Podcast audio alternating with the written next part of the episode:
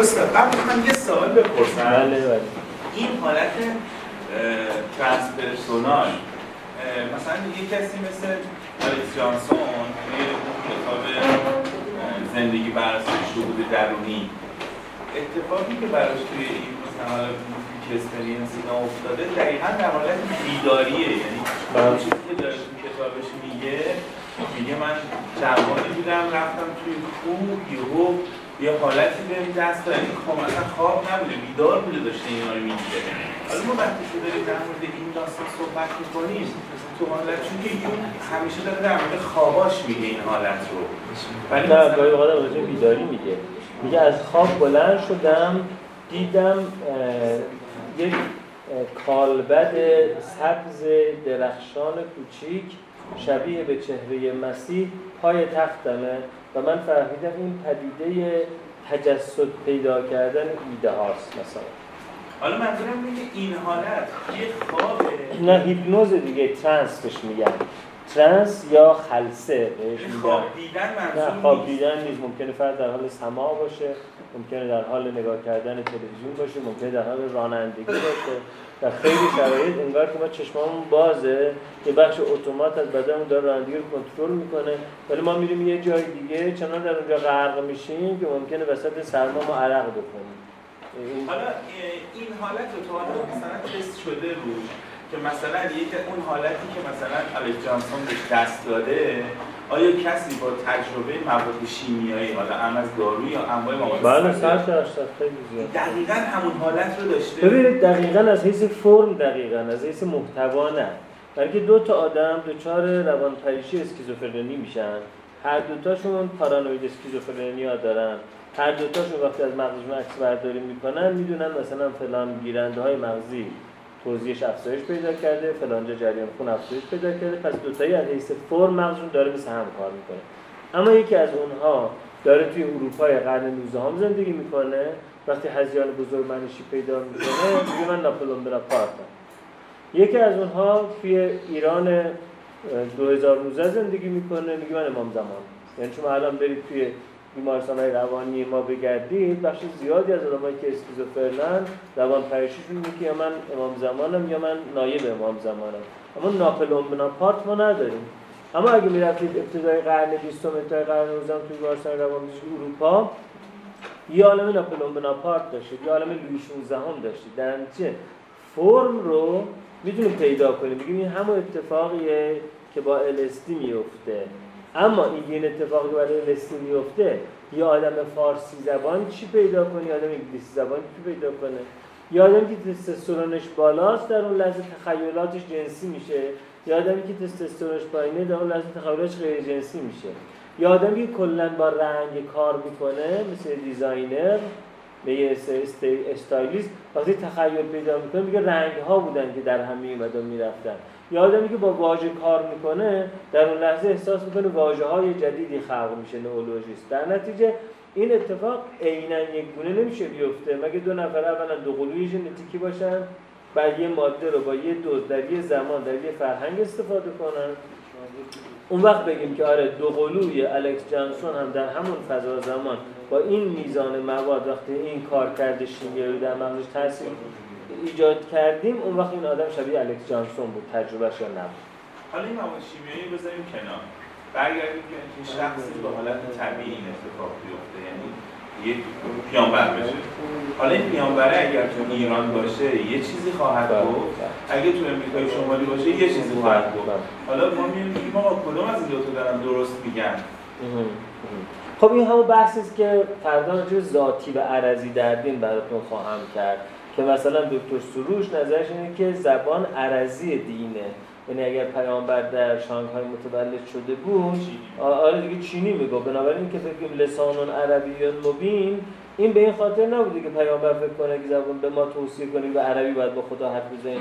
به این خاطر بود که داشت بهتون میگه آقا به زبان فارسی دارم باتون حرف می‌زنم دیگه.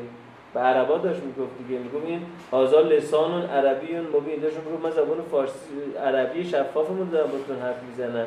چرا نمی‌فهمید؟ این این نبود که بگه شما از این به بعد تا پایان تاریخ چه چینی باشید چه مالایایی چه سواحیلی با زبان عربی یاد بگیرید تا خدا زبانتون رو بفهمه. این نظر دکتر سروشه. اما بعضی هایی دیگه میگن نه عربی ذاتی دینه. یعنی این دین بر مبنای این واژگانه که تاثیر می‌ذاره. اگر شما درست تلفظ نکنید نگید بلا وادین اگر درست تلفظ نکنید اصلا نمیشه.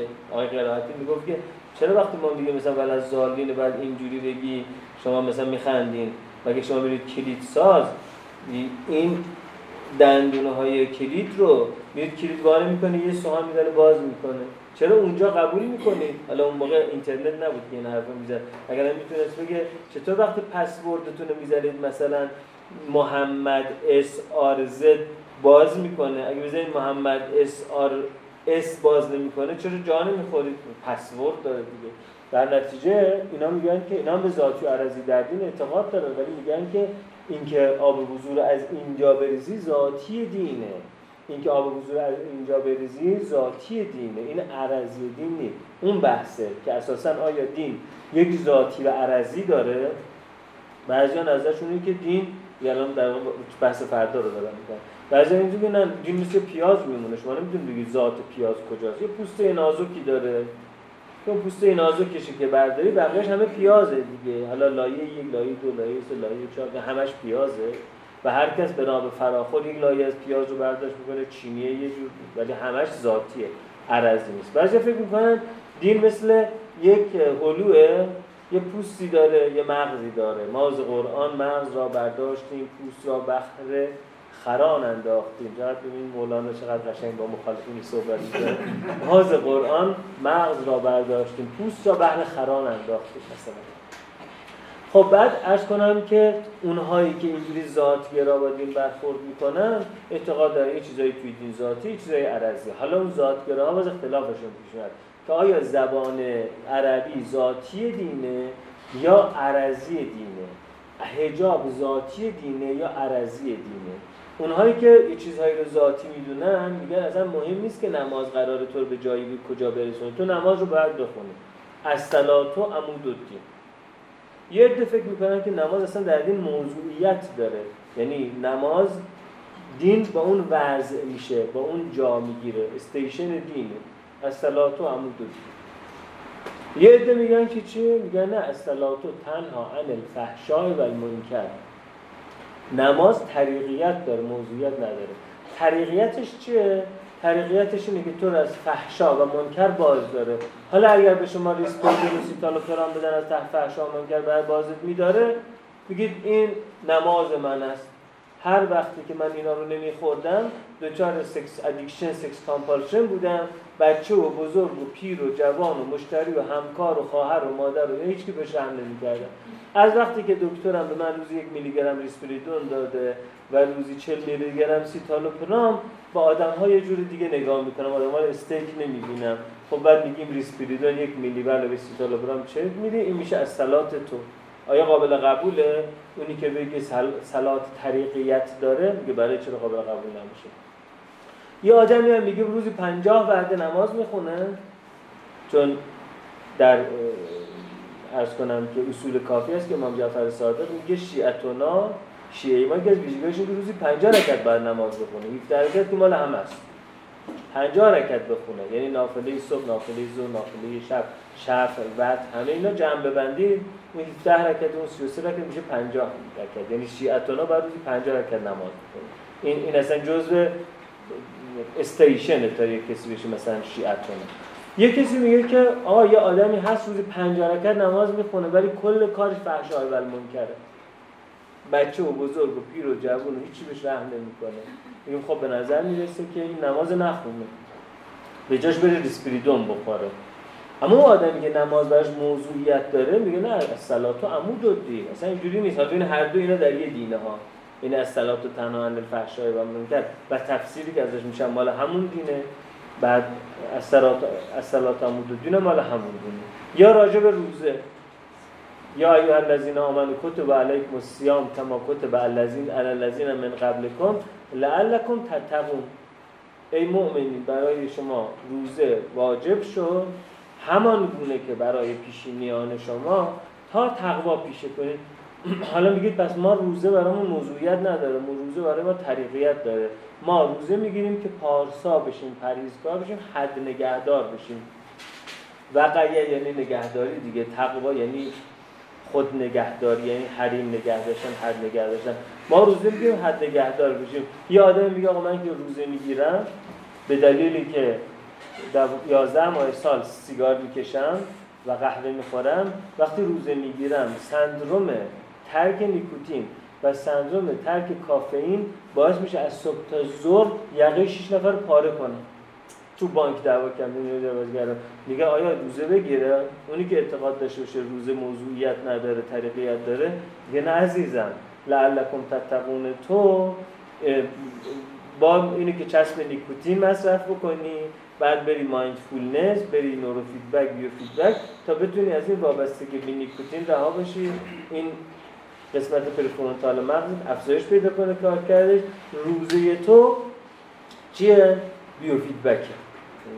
یه نفر میگه این حرفا چیه چرت و پرتا چیه؟ یه کتب علیکم. یعنی نوشته شد تمام مهر کردیم امضا کرد این ذاتی است. بعد تازه اونجایی که میگه کما کتب علی الذین من قبل کن کما اینکه بر پیشینیان شما نوشته شد. بعد یکی میگه خب قرآن داری میگه همان گوره که بر پیشینیان شما مسیحی ها چند روز روزه می‌گیرن؟ سه روز. آره بین سه روز گوش آره روزشون روزه خاصیه. نه گرسنگی نمی‌کشن مثلا شراب و شکلات و گوش نمی‌خورن. از اون موقعی که حضرت مسیح رو در واقع صلیب کردن تا اون موقعی که حضرت مسیح باز زنده شد مثلا اون روز ایام روزه داریم. یکی میگه کما کتب الذین من قبلکم یعنی ما هم باید مثل اونا بگیم. یکی میگه نه.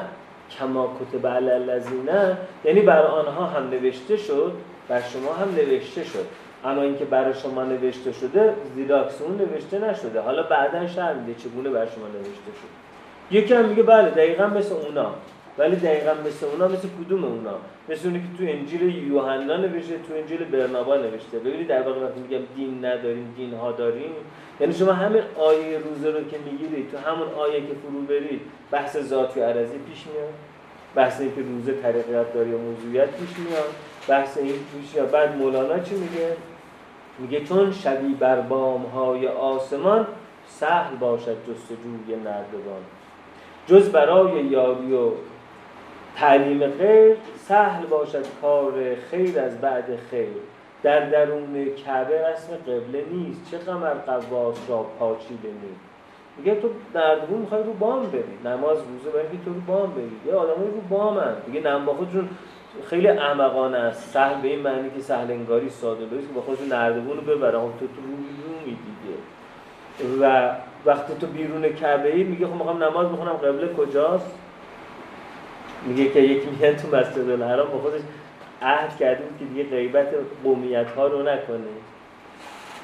با خودش قسم خورد خدای دیگه غیبت قومیت ها رو نمی کنم بعد یکی از قومیت ها و اگه که بر نخوره میگه قومیت. یکی از قومیت اومد گفت که حاج قبله کجاست؟ بعد گفت خدایا خودش نمی‌ذاره. کعبه اونجا بود میگه حاج قبله کجاست؟ بعد وقتی بیرونی می‌تونی بفهمی قبله کجاست. توی حرم امام رضا یکی رو به زریح نماز میخون بعد خادم اومد بهش گفت این دیگه خاطر از جوک نیست. خادم اومد بهش گفت حاج آقا قبله اون برای گفت دارم نماز زیارت می‌خونم. فکر می‌کنم پشت به قبله باستاده رو زری نماز میخون میگو قبله اون برای دارم نماز زیارت می‌خونم. مثلا نمیشه قانعش بکنه آقا نماز نمازه. حالا در زیارتش یعنی به نیت زیارت. بحث میگن با خادمی که من نماز زیارت می‌خوام زری اینجاست. حالا به یعنی حتی اینکه بگیم قبله رو پیدا کنم کار خیلی آسونی نیست. چشم مسجد در واقع زو قبلتین داریم توی مدینه دیگه. دو تا قبله داره. یه دفعه وسط نماز پیامبر اسلام یه دفعه قبلش رو تغییر داد. مؤمنین اونجا دو دسته شدن. بعضی گفتن شاید پیامبر حالش به هم خورده چون قبله که معلوم بوده. قبل از نماز ما گفت قبله بیت المقدس است اینم محراب این باستادی یه دفعه اینجوری شده شاید حالش به هم خورده. اونا گفتن خب پیامبر در جنگ احد مگر نگفت که افا ماتن قتل انقلبتم علا اعقابکم اگه پیغمبر بمیره یا کشته بشه شما به گذشته بر نگردید در حالا شاید پیامبر تشنج کرده سی ای کرده اونا به قبله ادامه داره. بعضا گفتن که نه پیامبر برگشته تشنج هم بکنه ما تشنج می‌کنه اینجا توی وسط یک نماز یه دفعه مؤمنین دو طرف نماز خوندن. که شیعیان مثلا یکی از چیزایی که علیه ابوبکر و عمر میگن اینه که اونا جز اونایی بودن که واسطادن به بیت المقدس. اما امیرالمومنین بود که تغییر داد همونجا سریع پیامبر چرخید اونم چرخید بعد اونجا دو تا قبله مسجد زو قبلتین الان توی مدینه هست. می‌خوام بگم خود قبله هم باز داستان داره. ولی حداقل مولانا میگه که وقتی بیرونی می‌فهمی رو قبله نماز بخونه. حالا در کعبه رو باز کنن. کسی که در کعبه رو برای محمد بن سلمان آل سعود باز می‌کنن میرون تو. در کعبه رو باز بکنن ما بریم توی کعبه. حالا می‌خوام دو رکعت نماز بخونیم. کجا نماز بخونیم؟ یه قبله نداریم. بعد اونجا مجبوریم چیکار کنیم؟ یا مجبوریم نخونیم؟ یا مجبوریم اینجوری نماز بخونیم؟ خب سماع دیگه. سما از همین جا اومد دیگه. سماع مولانا از همین جا اومد که برای من همه جا قبله است. ما تولو فسم وجه الله. هر طرف رو کنی بچه خدا هم اونجا. در نجم من هیچ از وجود خدا رو نمی‌خوام از دست بدم. پس من دور میچرخم دیگه. ببین یعنی نماز تبدیل میشه به سما مثلا. بعد اون وقت اینجا این ماجرا پیش میاد که در واقع نماز ذاتی دین نیست. نماز طریقیت دارد. موضوعیت ندارد. برای آدمایی می‌تواند از سما جایگزین نماز شود. اونجا حالا باز یه سوال دیگه پیش میاد. از کجا بفهمیم چه کسی بر بام های آسمان شده؟ چون مولانا میگه که خیال نکنید که شما درس رو یاد گرفتیم مثل ما شدیم. چون نفیری بشنوی از مرغ حق ظاهرش یاد را, یادگیری چون سبب. آنگهی از خود قیاساتی کنی بر خیال محض را ذاتی کنی. اصطلاحاتی من ابدال را که از آن نبود خبر قفال را. یعنی شما پای درس ما میشینید ولی فکر نکنید اگه ما سما می‌کنیم باید سما کنید شما باید نماز بکنید یعنی دوباره اینجا پیش میاد که کی قراره تعیین کنه که کی هست که تجربهش واقعی است کیست که تجربهش واقعی نیست. خود مولانا در بخش زیادی از در واقع داستانهای خودش راجع به رؤیاهای صادقه می نویسه مثل رویای زید ابن حادثه حارسه که زید از خواب بلند شد پیامبر گفت کیف اسبحت ای رفیق؟ اونم گفت که من مؤمنن اسبحت و مؤمنن. بعد پیامبر گفت کو نشانه ای بیار اون خوابش رو تعریف کرد. خوابش رو که تعریف کرد پیامبر گفت که همینه. ولی بیشتر برای مردم نگو ظرفیتش رو ندارم. ادامه بدم همچنان یا بگم لب گزیدش مصطفی یعنی که بس. پیامبر گفت نه اینا بسشونه. اینا بیشتر از این بهتر از رویاتون تعریف نکنید. اما دوباره در همون مصنوی مولانا راجع به یک همسفری یهودی و مسلمان و مسیحی صحبت می‌کنه که اونا شب قرار شد بخوابن صبح بلند خوابشون رو تعریف کنن بر اساس خوابشون بگن کی باید بیشتر حلوا بخوره. بعد هم یهودیه خوابش دروغ بود هم مسلمانه هم مسیحی خوابش دروغ بود. مسلمونه گفت خواب هر دو تا غلط منم خواب ندیدم به جای شما پشتم حلوا خوردم یعنی از یه طرف میگه بعضی هر خوابی که ببینن همون کرمشونه که تو خواب خودش داره به شکل پروانه نشون میده. از یه طرف میگه یه کسی خواب می‌بینه بر اساس خوابش از فهد و مؤمننش ثابت میشه. این داستان اینجوری بنابراین در واقع بازم ماجرا رو اولش خیلی راحت می‌تونیم تفکیک کنیم بگیم که ذاتی دینه یا عرضی دینه. زبان عربی ذاتی دینه یا عرضی دینه. نماز موضوعیت داره یا طریقیت داره. ولی بعد واردش میشیم بعد می‌پرسیم حالا آب حضور از کجا ریختن؟ موضوعیت داره یا طریقیت داره. تو اذان اشهد ان امیر المؤمنین علی ولی الله گفتن موضوعیت داره یا طریقیت داره. آیا یک شعار سیاسی بوده برای یک زمانه خاص یا این شعار جهانی بوده که مثل الله اکبر باید توی اذان باشه؟ یعنی در واقع هیچ وقت مسئله برای ما حل نمیشه. فقط می‌تونیم مسئله رو کاوش کنیم به تبیین کنیم. و در واقع یه مقداری آگاهانه تر بهش نگاه کنیم که وقتی راجع به دین داریم صحبت می‌کنیم ببینیم راجع به چیز خیلی لابیرنت پیچیده‌ای داریم صحبت می‌کنیم که هر حکم قطعی دادن در واقع ما دوباره یعنی ما در یک داستانی در یک تله تله زبانی زبان تله تاریخی تله رسانه‌ای تله سیاسی تله اقتصادی ممکنه که گیر کرده باشیم. بریم سراغ دیگه ببخشید. توی موضوعی که الان فرمودید اگه آدم مثلا نگاه کار کردی به موضوع داشته باشه تقریبا راهگشا می‌تونه باشه. حالا به استناد الفاهای بازرگان مردم بازرگان که آخرین در مقالهشون میگه که فقط به درد آخرین می‌خوره. به حالا همین مناسک همین آداب همین روش هایی که الان در حال تعریفش هستیم فکر کنم یه جایی که آدم باید مثل کارکردش رو بررسی می‌کنه تکلیف مشخص میشه دیگه. می‌کنه. خب باز همین داستان دوباره پیچیدگیش اینجا اتفاق میفته که وقتی کارکرد رو بررسی می‌کنیم کارکرد زیستی رو بررسی کنیم کارکرد روانی رو بررسی کنیم یا کارکرد اجتماعی رو بررسی کنیم. برای جامعه مثلا بازاری های مکه دین اسلام با تمام این جزئیات یک کارکرد اقتصادی داره.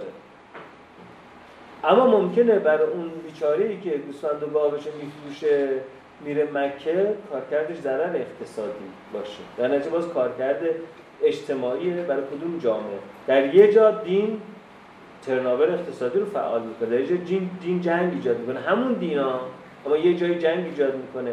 بعد تازه مگر جنگ مزره برای اونی که اسلحه میفروشه کارکرد داره. در کارکرد اقتصادی دین، کارکرد اجتماعی دین، کارکرد سیاسی دین، کارکرد روانی دین خیلی از آدما وقتی که مثلا منیکن یعنی خلقشون رفته بالا دو قطبی هم وقتی که منیکن هر کارشون بکنی حاضر نیستن دارو بخورن. بلکه احساس می‌کنه ابرها با نفس من می آیند و می روند خورشید با دستان من تکان می خورد پرنده ها برای من است که اینجا به پرواز در می آیند من ثروت های نامحدودی دارم. اراده من ثروت ایجاد می‌کنم. تا یه جایی حالا مردم برفشون گوش می‌کنم و ساعت چهار صبح داره در خونه همسایه ها رو می‌زنه جمعچین جمعچین نماز بخون. همسایه ها زنگ می‌زنن.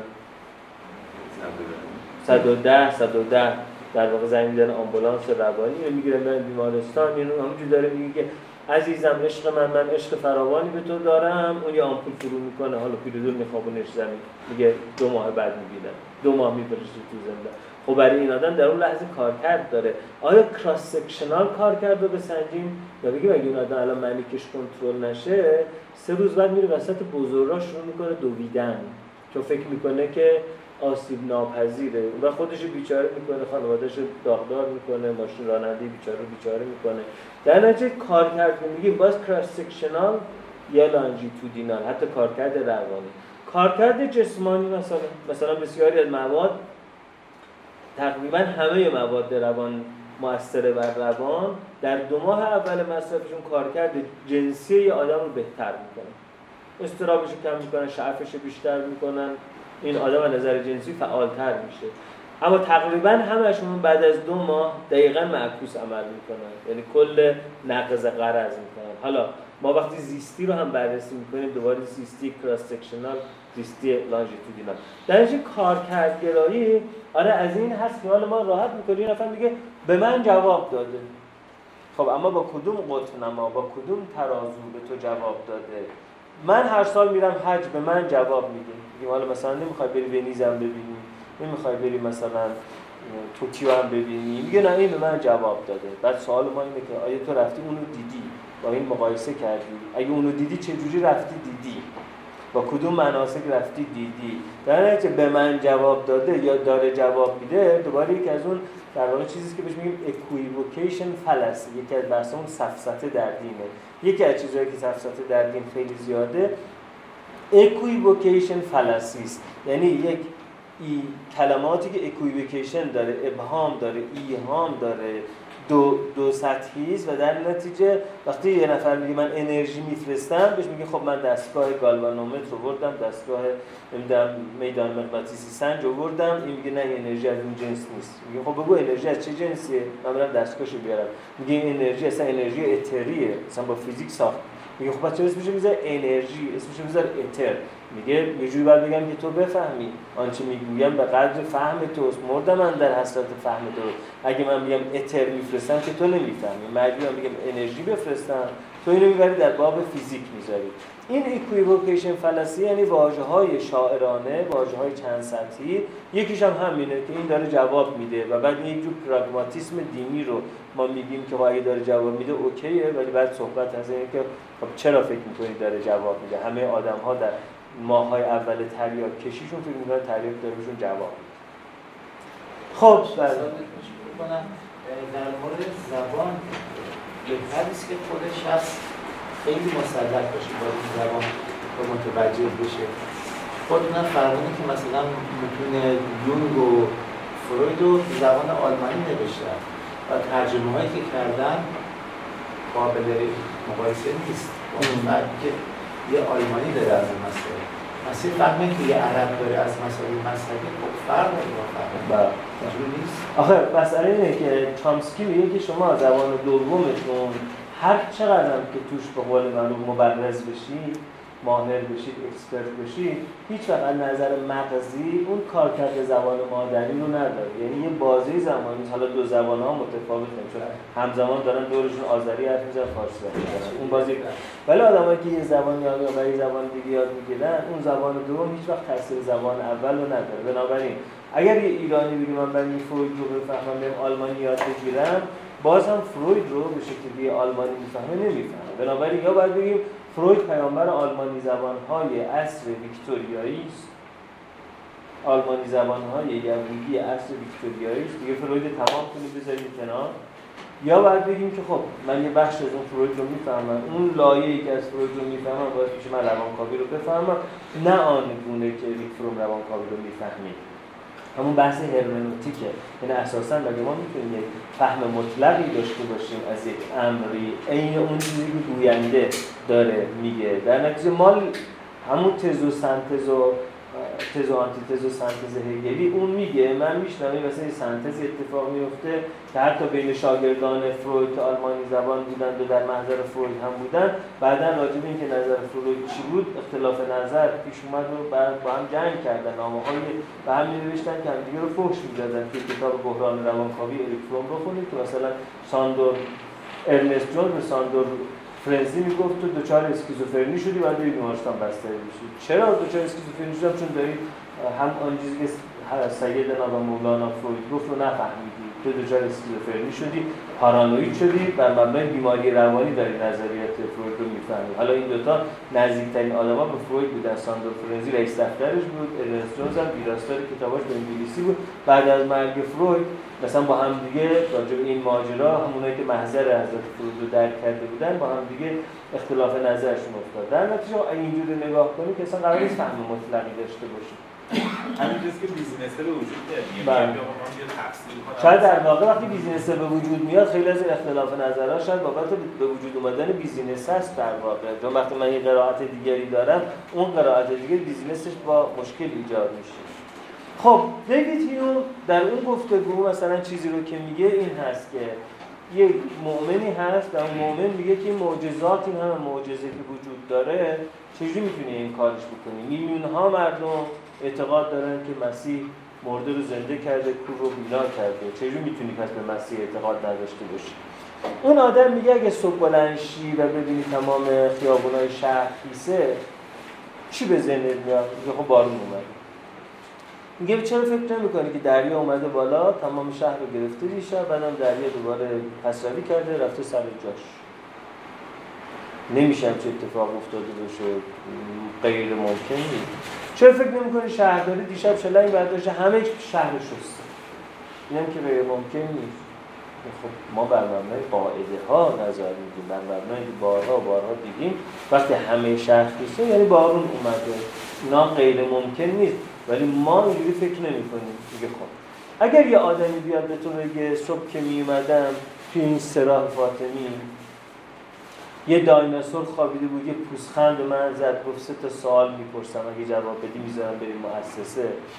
شما اولین چیزی که به ذهنتون میاد چیه؟ یا میگی شوخی می‌کنه یا میگی انشالله تانه یا میگی متبهنه حالا اگر یه آدمی بیاد بگه دوش دیدم که ملائکه در میخانه زدن و اینجور چیزا جدی هم بگه جوری جدی بگه. بگه دیدم تمام افق پر از نور شد دیدم زمین تا آسمان رو یه نفر گرفت. من رو فشار داد. در اون حالت فشار به من گفت که مثلا چنین دیویدیون میگه خب بر مبنای که راجع همه چیز فکر می‌کنیم راجع چی فکر می‌کنیم میگه چند حالت داره. یا گفتار شاعرانه است میگیم به به به به احسن احسن احسن. چه شاعری چه شاعری چه شاعری. یا فکر می‌کنیم که در دستمون میندازه زندگی خودتی. یا فکر می‌کنیم که بیزینسی در سر داره می‌خواد حالا پشم اون اجدهار به ما بفروشه. یا اینکه متوهمه یعنی میاد وهم خودش رو خیال یه ویدیو میگه خب پس در پاسخ به اون مؤمنه از زبان اون آتئیسته میگه. خودش کنار می‌کشه دیویدیون چون اون موقع کلیسا حکومت میگه و باید همین کتاب هم باعث شد هیچ نتونه عضویت علمی دانشگاه کمبریج بشه. با اینکه خیلی دانشمند بود بخاطر همین جور به حرفات می‌زد. و اینکه خودش کاملا کنار می‌کشه نقل قول می‌کنه ولی خب بالاخره یه سوالی مطرح می‌کنه. میگه چرا پس وقتی میگن که ماه دو تکه شد مسیح مرده رو زنده کرد فلانی 900 سال عمر کرد یه دفعه چوب جمع کرد کشتی ساخت. از هر حیوانی یه جفت که در واقع شما گونه های جانوری رو حساب کنید چند صد هزار گونه میشن. یعنی ناو هواپیماور جان اف کندی هم نمی‌تواند این حیوان ها را به علاوه غذا و آبی که مورد نیازشونه فقط شما یه, یه جفت فیل در نظر بگیرید. که چقدر آب و علوفه لازم دارن. یعنی هیچ ناو هواپیماوری نمی‌تونه اینا رو جا بده در خودش که نوح از اینا رو جا داد اونجا. بعد گوشتخارا باید چیکار کنن؟ خب گوشتخارا باید اون گوشت اونا رو بخورن. باید اونا رو بخورن. اونا یه جفت بیشتر نبودن. یعنی هر چی که نگاه می‌کنی یه جای این کار جفت و جور نمیشه با هم یه پیچی باید بذارید بیرون تا این رادیو بشه بسته بشه. خب این سوال مطرح می‌کنه. بیتون خب چرا اینجا اینجوری فکر نمی‌کنید حالا این سوالی که شما مطرح کردین یه موقع واقعا ماجرایی که از کجا معلومه که transpersonal experience داره؟ تو چرا کریپتونزیاست شعر ریلتر شنیده در پنج سالگی وسط شعرش اون یادش میاد تو این جز الهام های هنریش این تازه در صورتی که آدم کاملا صادق باشد. ببینید وقتی میگیم این آدم آدم امینی هست خب در چه چیزی امینه؟ من به شما پول میدم شما پولای منو پس می‌دید. یا امینه. اما اگر من بگم مگر من اگر به شما بگم که مثلا فرض بکنید که پایین مثلا لوله های آب ترکیده باور نمی‌کنید. من میگم خب چرا من باور می‌کنم؟ میگه خب من تو به شما میگم توی سیاره در کهکشان آلفا سنتورس یک آدمی زندگی می‌کنه. دقیقا اسمش از محمد رضا صابری و مثل توه. من میگم ول کن بابا بیت خیال. میگه مگه من به تو نگفتم که لوله های آب ترکیده تو باور کردی؟ مگه شهادت ندادی خودت بر صداقت من؟ میگم باشه شهادت من بر صداقت دو در ساحتی بود که به نظر من تو به عنوان یک آدم به عنوان یک انسان صادق می‌تونی در اون زمینه احاطه داشته باشی. در واقع روز اعلام رسالت عمومی پیامبر اسلام اینجوری بود دیگه. بر مردم جمع کرد و مردم شما منو به چه نامی می‌شناسید تو مرکز؟ گفتن محمد امین. گفتن چیزی رو می‌خواین بسپرین گم نشه به صندوق قرض زنی سامن میسپرین گفتن نه نه نه نه. گفت به صندوق قرض رسانی یعنی می‌دونم نبی اکرم میسپرین گفتن نه نه نه. گفت به کی میسپرین گفت به شما میسپرین گفت اگه من بگم پشت اون کوه مشرف بر مکه یه جماعتی جمع شدن می‌خوان شب حمله کنن اینجا قبول می‌کنین گفتم بله قبول می‌کنید چون همیشه راست گفتید گفت حالا من به شما میگم که خدای واحدی هست که من رو محبوس کرد که همه بت‌هاتون رو دور دینتون جدید میشه مناسکتون جدید میشه. خب بعد اینجا این سوال پیش میاد که چرا باور نکردن؟ چرا لجاجت داشتن؟ خاطر که جواب این بود که شهادت ما در ساحت خاصی بود که در اون ساحت خاص تو رو با امانت قبول داشتیم. نه در ساحتی که اساسا اون ساحت رو ما به رسمیت نمی‌شناسیم که در اون ساحت تو رو به امانت بشناسیم. این پدیده است که در گفتمان دینی زیاد پیش میاد. بهش میگن در واقع باز دوباره سفسطه ایهام equivocation fallacy. یعنی اینکه من میگم فلانی امین بود. خب مگه فلانی امین بود؟ میشه دروغ بگه. بگیم نه یا آدمی که همیشه حرف راست می‌زنه. اما اگر خبر غلط بهش برسه که حرف راست نمی‌زنه. شما یه خبرگزاری هستید. همیشه صادقید. آگاهی تهران اعلام می‌کنه که ایکس ایگرگ را کشته است. شما یه خبرگزاری صادقید. اما منبع خبرتون چیه؟ آگاهی تهران. پس شما ممکنه یه خبر دروغ رو با نهایت صداقت اعلام کنید. یه آدم صادقید. اما بر مبنای یه اتفاقی که در مغزتون افتاده دارید یه جای کسی رو می‌بینید. الان کاملا مشخصه که کجای مغز ما اگر خونریزی کنه ما روی صندلی خالی ها آدم می‌بینیم. خیلی جالبه. دقیقا روی صندلی خالی آدم می‌بینیم. روی پای کسی دیگه آدم می‌بینیم. توی درسنامه های روانپزشکی نوروساینس نوشته این خونریزی در این منطقه مغز هر وقت اتفاق افتاده طرف یه آدمی رو دیده اضافه بر آدم های موجود اینجا وجود داره. خب این آدم آدم صادقی است. ولی وقتی که میگه روی این صندلی فلانی نشسته میگه شما انسان صادقی هستید که دچار سربرو واسکولار اتک شدید دچار صدمه مغزی شدید. در نتیجه وقتی در یک ساحتی به امانت و صداقت یک نفر ما گواهی میدیم به این معنی نیست که این آدم می‌تواند اطلاعات راجع به در واقع فضای ساب اتمیک هم به ما بده و ما باید اون رو قبولش بکنیم. صداقت یه چیزه امانت یه چیزه.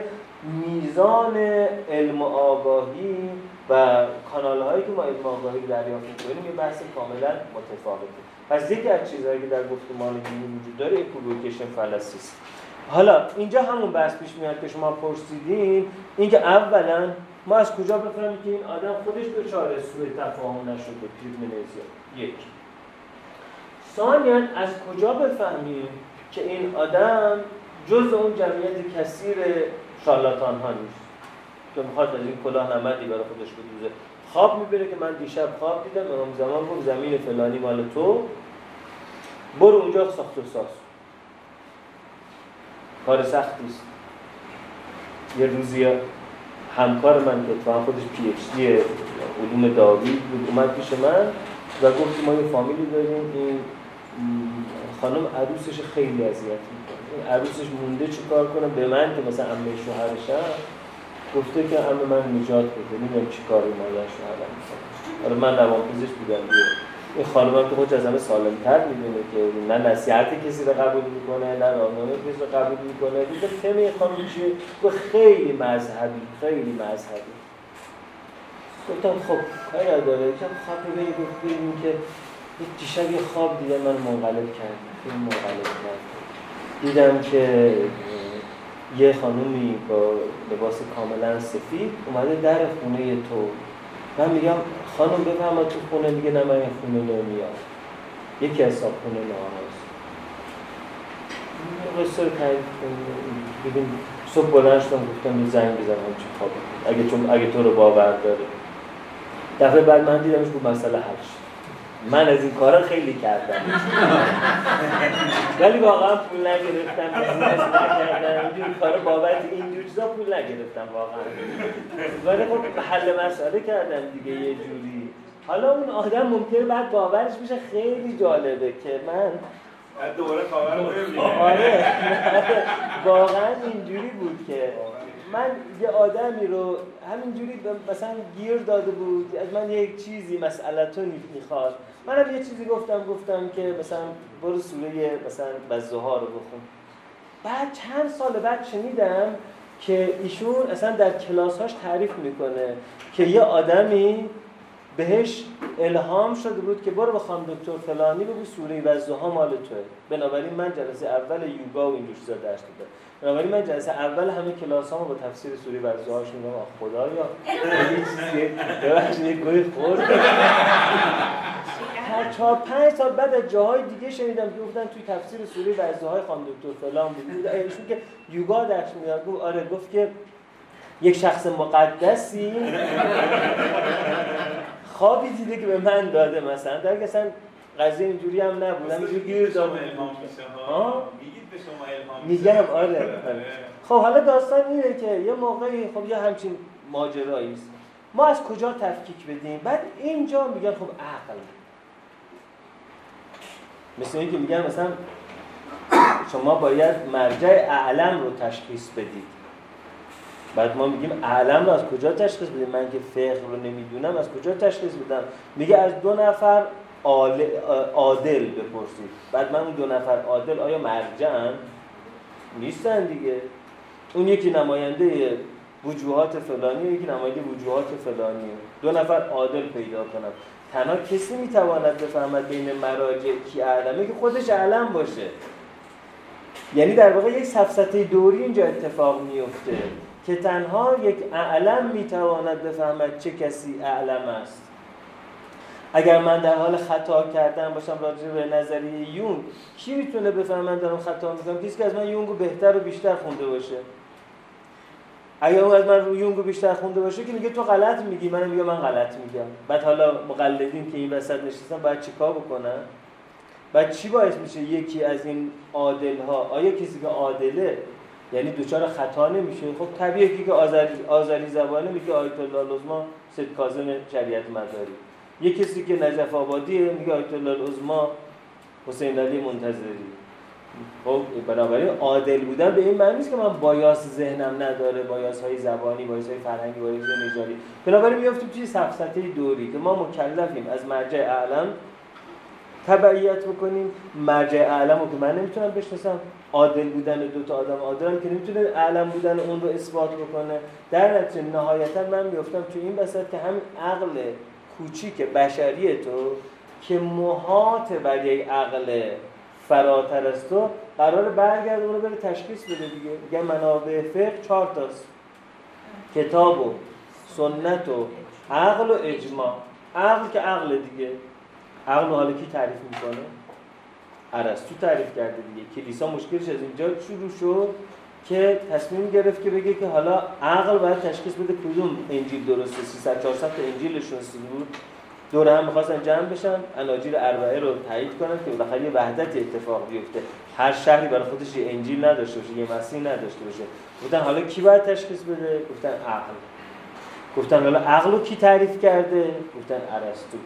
فکر کنم توماس آکویناس بود که در مسیحیت رفت به سراغی که آرای ارسطو رو بیاره که جواب این سوال که عقل چیست و بی عقل چیست در ارسطو در بیاره. این در واقع اتفاق منجر شد که چند قرن بعد پروتستانیسم اتفاق بیفته که اصلا کل مسیحیت دیگه کنفیکون شد. چرا؟ برای اینکه انقدر بار این عقل زیاد شد به عنوان ترازوی سنجش وحی ترازوی سنجش متون مقدس ترازوی سنجش وحی که بعد از مدت دیگه در واقع مسیحیت تبدیل شد به یک دین سکولار. یعنی یک دینی که آینها مناسک اسامی متبرک وردها ذکرها اشاع ربانی همشو بذاری کنار تنها چیزی که بمونه اخلاق و ایمان باشه و تبدیل شد به یک دین سکولار تبدیل شد به یک دین روانشناختی به جای یک دین, دین جهان شناختی به جای دین اونتولوژیک تبدیل شد به دین اپیستمولوژیک. اجماع چیه؟ اکثریت رأی جمع. خب حالا رأی جمع یعنی چی؟ یعنی پنج تا مرجع چهار تاشون میگه فلان چیز نجسه یکشون میگه فلان چیز پاکه اون چهار تایی که اون میگه هلال ماه رویت شد اون میگه هلال ماه رویت نشد. ما اینجا باید چیکار بکنیم؟ بعد ببینیم چند تاشون میگن هلال رویت شد چند تاشون میگن رویت رویت نشد. یا یکی از اینها رو مورد اعتماد و اعلم بدونیم در که اگه اون آدم اعلم می‌دونیم که دلیل نداره تلسکوپ های اونم بهتر باشه. اگه آدم اعلم می‌دونیم که معنی نیست که هیئت استحلال اونم از هیئت استحلال که اعلم باشه. ولی باید بگیم چون فلانی اعلم است در فقه در اصول فقه اعلم است پس هیئت استحلال او رو ما قبول داریم. این داستان خیلی برای مؤمنین مسئله ایجاد می‌کنه. برای اینکه روز اول رمزون یه نفر اگه روزه نگیره باید کفاره بده. یه نفر دیگه مستحب می‌خواد بگیره می‌خواد نگیره. از اون بعد روز اول شوال روزه گرفتن حرامه. در نتیجه وقتی که آیت الله فلان اعلام می‌کنه هلال ماه شوال رو دیدم دیگه مقلدین میشه که روزه بگیرن حرامه در حالی که مقلدین این یکی دیگه واجبه که اونجا روزه بگیره. حالا اونا نماز عید فطر می‌خوان بخونن اونا هم می‌خوان روزه داشته باشن. خب. بنابراین وقتی که ما میگیم که حالا عقل قراره بیاد بسنجه پرابلم پیش میاد. دیگه عقل رو نمی‌تونه فقیه تعریف کنه. عقل رو باید روانشناس تعریف کنه. بعد اگه عقل و روانشناس تعریف کنه روانشناس بر مبنای چارچوب های علمی سکولار ماتریالیستیک عقل رو تعریف کنه. اصلا خود وحیی که عقل قراره بره او رو سنجش کنه کل او رو زیر سوال می‌بره. مثل که شما گفتید اصلا از کجا معلوم؟ تجربه transpersonal یه تجربه dissociation یا یه تجربه سایکوزیس یا یه تجربه delusional. حالا نبوده تحت مواد نبوده چون بالاخره سنت مصرف مواد که سنتی نیست که الان وجود داشته. قرنهاست هزاران ساله که در تمام مراسم شمنی کاهنی مذهبی یه پدیده های مواد وجود داشته. حالا یا از یک بخور مقدس بگیریم یا از یک جوشانده مقدس بگیریم یا از grass بگیریم یا از peyote بگیریم یا تریاک بگیریم یا از شراب بگیریم. هزاران ساله که در مراسم مقدس همیشه مواد توش وجود داشته. خب حالا ما از کجا بفهمیم که این تجربه transpersonal وجود داره؟ که ما راجبش صحبت کنیم یا وجود نداره. اگر این رو به دست روانپزشک و روانشناس و متخصص neuroscience بسپریم که همه این پدیده ها نهایتا میشن یه پدیده ای که یا دوپامین بالاست یا نورآدرنالین بالاست یا پرولاکتین پایینه یا یه چیزی یه جای من داره پر پرفیوژنش خونریزیش افزایش پیدا می‌کنه و میگیم نه تو نمی‌تونی وحی اندازه بگیری. خب پس باید چیکار کنیم؟ اون میشه همون بحث دوری. سیرکولار فلسی که وجود داره. که از یه طرف میگه عقل خودش گواهی میده. اگر عاقل باشید برهان داشته باشید شما گواهی می‌دید. قل ها تو برهانکم ان کنتم صادقین. قرآن میگه برهان بیارید اگر صادقید اما خب حالا برهان ما برهان ارسطویی باشه یا برهان افلاطونی باشه؟ بله. نمیشه. مثلا دو نفر اینجا این دو نفر میگن آقا به ما یه حالتی دست دادش که یکیشون میگه من یه آدم اینجا دیدم رو میز نشسته یکی میگه من یه آدم دیدم اونجا رو مبل نشسته. یکیشون این حالتی که شما میفرمایید خون تو مغزشه یکیش مثلا واقعا حالت این کسپریس مثلا بهش دست داده که این دو سال میدن حالا عقل میاد این رو بخواد بسنجه نمی‌تونه بسنجه که این داره راست میگه این داره راست میگه. این یه پدیده کاملا مادیه که تبدیل به پدیده غیر مادی شده. این بزداد مثلا یه پدیده غیر مادیه یا شاید اصلا اینم یه پدیده مادی باشد که ما کشف نکردیم که تبدیل به غیر مادی بله ولی آدمی که اسکیزوفرنه این آدم کوکائین مصرف نمی‌کنه. بدون مصرف کوکائین و متامفتامین به لحاظ ژنتیکی در یه دوره‌هایی در یک گیرنده های خاصی از مغز دوپامین می‌زنه بالا صدا میشنوه. یا آدم دیگه ژنتیکی اینجوری نیست ولی کوکائین متامفتامین مصرف می‌کنه صدا میشنوه. هر دو میشه پدیده مادی باشه. یه پدیده مادی از درون میاد ژن داره خود بدنش می‌سازه. یه پدیده مادی از بیرون میاد ژنش رو نداره از بیرون بهش میدن. پس اگر این دو نفر رو شما بسپرید به یک متخصص نوروساینس میگه خب این دو تا پدیده از نظر نوروساینس یه پدیده است. خب شما میگه خب تو داری ریدکشنیست نگاه می‌کنی. مثل اینکه یه تلویزیون این ور یه تلویزیون این وره این تلویزیون داره رقص آواز نشون میده این تلویزیون داره عزاداری نشون میده. تو میگه هر دو این تلویزیون ها سامسونگ چند اینچ دی فلان اینا عین همه. میگه درست اینا عین همه. ولی دو تا فیلم متفاوت داره نشون میده. تو سخت افزاری که داری نگاه می‌کنی اینا عین همه. اینجا متخصص نوروساینس مجبوریم بذاریم کنه بعد یکی دیگه میاریم وسط شاعر. میگه این شعرش خیلی منحصر به فرده. فرم جدیدی داره. نه این شعرش تقلیده. یکی گفته اینم گفته یکی گفته اینم گفته. این شعرش تقلیده.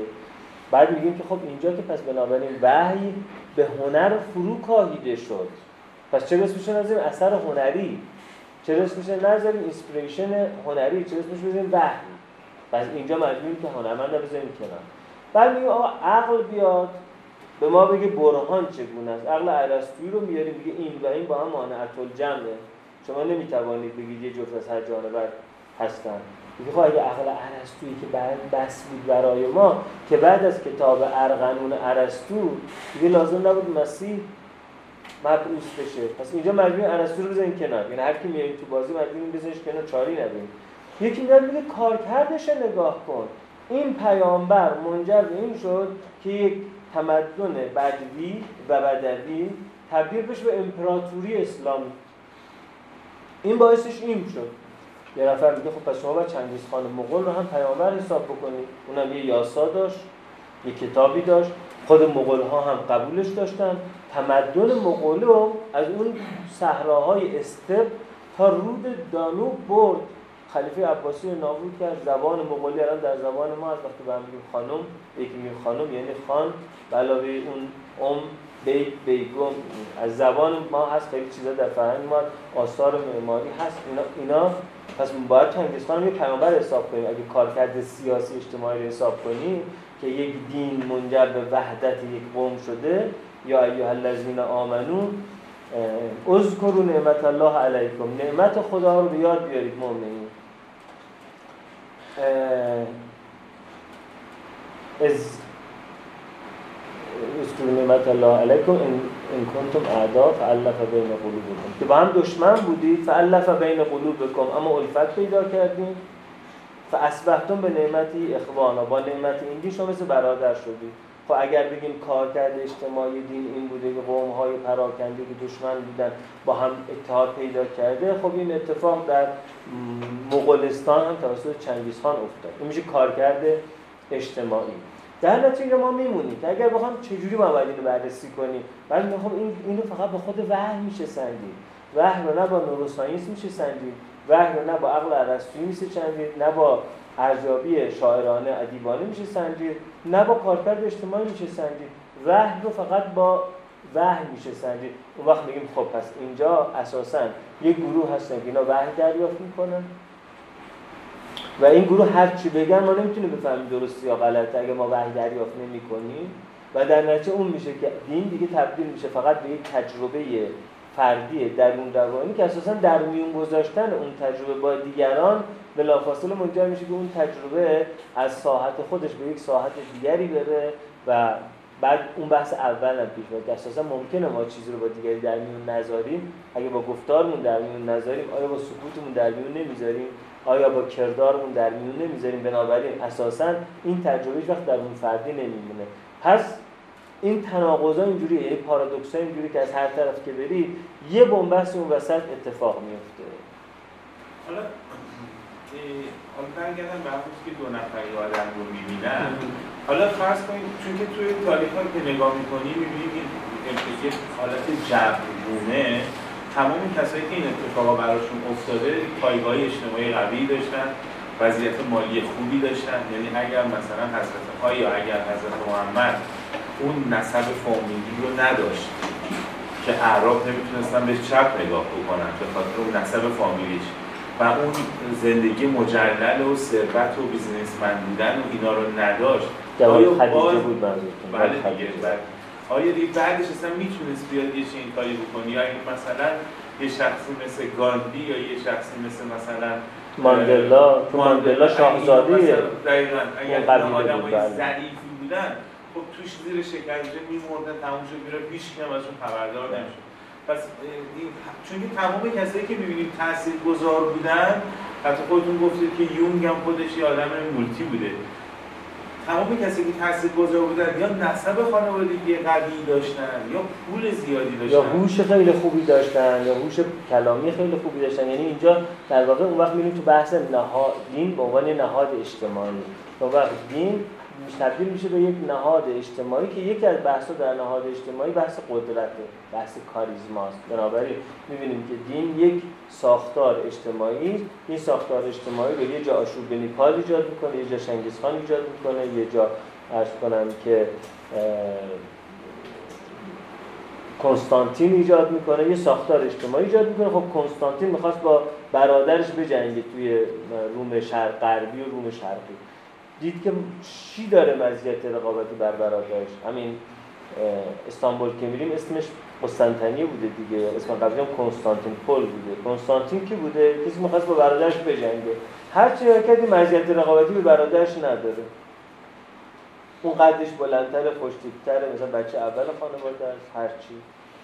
این اعلام کرد که در آسمان یک صلیبی دیدم بشه نور به سمت من آمد من نشان میده حالی به حالی شد. این اون بر شایعه کنستانتین پرنس کنستانتین برش اتفاقی افتاده بعد اعلام کرد که مسیحیت تا غیر قانونی بود دیگه تا زمان کنستانتین.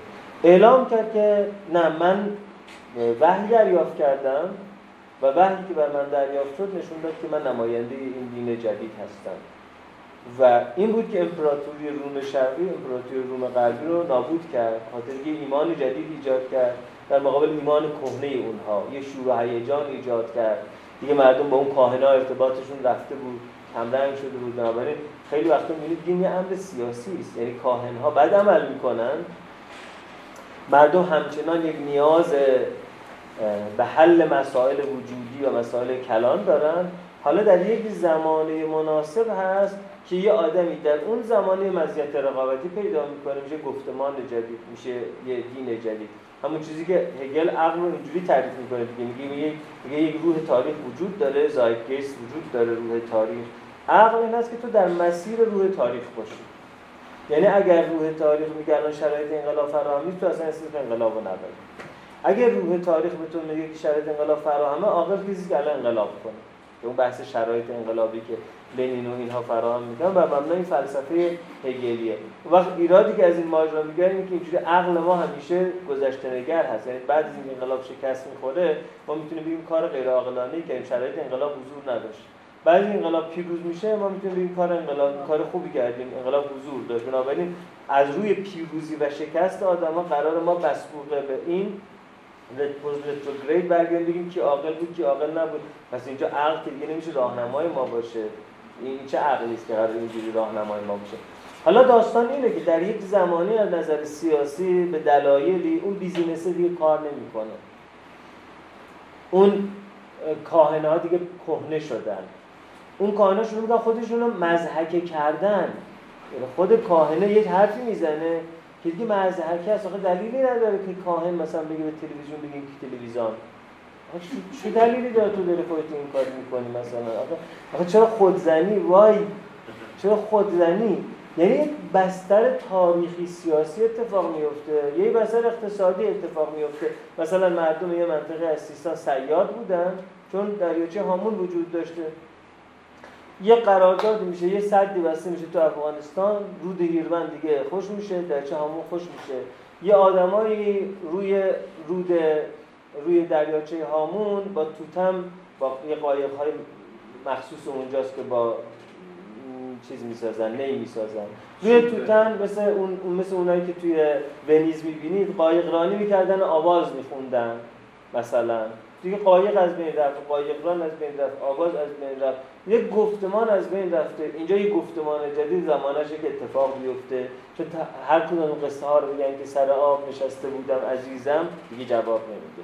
ماهی گرفتم برات بردم عشق من دیگه جواب نمیده. یکی باید بگه گازویلا رو از این برای مرگ بردم اون برای مرگ. پول خوبی گیرم اومد برای جهیزیه درست می‌کنم. رو باب جان. این جواب میده. یعنی در واقع اون دین عنوان نهاد اجتماعی که گاهی ما با نگاه جامعه شناسی سیاسی جامعه شناسی اقتصادی نگاه بکنیم اینه یک چیزی که امروز ما اسمش می‌ذاریم دین در واقع پدیده اجتماعی بوده در یک بستر خاص سیاسی این بهش نیاز بوده. مثل شکلگیری تشیع چون شما خیلی عمیق که برید میرید تشیع و تسنن نه با هم اختلافات در واقع کلامی دارن یا تئولوژیک دارن. در خود اهل تسنن اشاعره و معتزله بیشتر با هم جنگ دارن. بر سر اینکه ذات خداوند چیست یا ملاقات با خداوند چگونه است جبر اختیار. هر دو سنی هن اشاعره و معتزله ولی قرنا هم دیگه میکشتن. شیعیان اومدن این وسط دادن. امام جعفر صادق گفته که لا جبر و لا تفویض بل امر بین الامه. نه جبر نه تفویض. یه چیزی بینشه. یعنی شیعیان در اصول کلامی وسط واسطه از نظر فقهی تفاوت های فقهی بین حنفی ها و حنبلی ها و مالکی ها و شافعی ها کمتر از تفاوت بین شیعیان و اهل سنت نیست. پس اساسا اینکه شیعیان و اهل سنت اینقدر از هم خودشون جدا می‌دونن یه پریزه سیاسی بوده. مثلا شیعیان سوریه که شیعیان علوی هستن امام زمان رو قبول ندارن. حالا در بین خود ما شیعیان دوازده امام یکی بلند بگه امام زمان قبول نداره امام یازده هم تموم شد چی کارش می‌کنه؟ ولی اونا میشن شیعه ما میریم مثلا حالا مظاهرا. میریم برای حمایت از تشیع در اونجا لشکر کشی می‌کنیم. بعد شیعیان مثلا اسماعیلی رو شیعه قبول نداریم. می‌بینی یعنی داستان چقدر سیاسیه. یعنی پرنس کریم آقا خان اگر به ما به ما بگی کمکم کنید ما میگیم کمکت نمی‌کنم. چرا کمکم نمی‌کنید برای اینکه تو امام موسی کاظم قبول نداره شیعه نیستی. یه کسی دیگه کل مهدویت قبول نداره علاوه بر نماز و روزه هم قبول نداره. اما اونو میگیم شیعه است. ما پاش نیستیم. پس شما می‌دید ماجرای مثلا شیعه و سنی امر سیاسی است. پس اینجا از این امر که خروج بکنیم بریم اون بره تخته که هنوز اول کشیدم پا کردم. وقتی این بحث پیش میاد که دین رو به عنوان نهاد سیاسی اگر نگاه بکنیم نهاد اجتماعی نگاه بکنیم اون وقت می‌بینه خیلی پدیده ها تقدسش ناشی از کاریزماشه. یعنی تقدس قدرته. یه آدمی که قدرتمنده شما می‌بینید یه آدمی از در میاد تو جلو پاش بلند میشن. حالا در گوشمون میگیم از سوخت معلوم نیست چه رانگ خورده که اینجوریه. ولی وقتی می‌بینیم که مثلا با مرسدس بنز میاد تو و با مثلا خدم و حشم میاد ما یه ذره خودمون رو جمع جور می‌کنیم. کاملا غریزی. همون هرم قدرتی که تمام شامپانزه ها، گوریل ها، اورانگوتان ها و هوموساپینس ها دارن. باعث می جلوی خودمون یه ذره جمع جور کنیم. یه المان هایی هم داره. مثلا قد و هیکل توش تاثیر داره سن و سال توش تاثیر داره کلام توش تاثیر داره ثروت توش تاثیر داره. خیلی چیز جنسیت توش تاثیر داره. در هر جامعه یک کدهایی هست. همین هفته پیش هر جامعه تو هر جایی. در هر جایی. بله هفته پیش اتفاقا در یه جلسه دوستی داشت می‌گفت که مذهب به من جواب داده. اینجوری جواب داده که می‌گفت مثل آسمون میمونه پر از ستاره های درخشان. ستاره هایی که هر از اونها برای من الهام بخشن. یه خانم تحصیل کردم. تحصیلات بالا خانم هم بود. قطعا فمینیست بود. ولی گفت تحصیلات گفت که آسمان تو این آسمان آدمای درخشانه که به من الهام میدن. مثل کمران مثل علی مثل مولانا. مثل دکتر سروش. پنج تا گفت. گفت اینا. بعد بهش گفتم که هیچ فکر کردی چرا ستاره های آسمان درخشان تو همه مرد بودن؟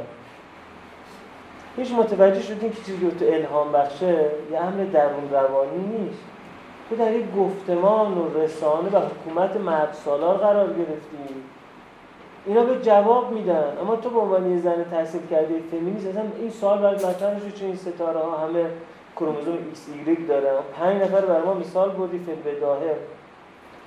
یکیشون هم توش آخه می‌خواست خانم باشه مثلا. پس ببین که چقدر اون چیزی که فکر می‌کنی به من جواب میده و الهام بخش منه تحت تاثیر گفتمان قدرتی که تو اصلا حواست نیست این گفتمان قدرته چقدر در این ماجرا داره دخالت پیدا می‌کنه. مثلا چرا رابعت الادویه رو اقلا تو نگفتی به عنوان از ستاره چرا اصلا یاد رابعه نمیفتی چون اونقدر که راجع به بایزید بستامی و مولانا صحبت میشه راجع اون صحبت نمیشه.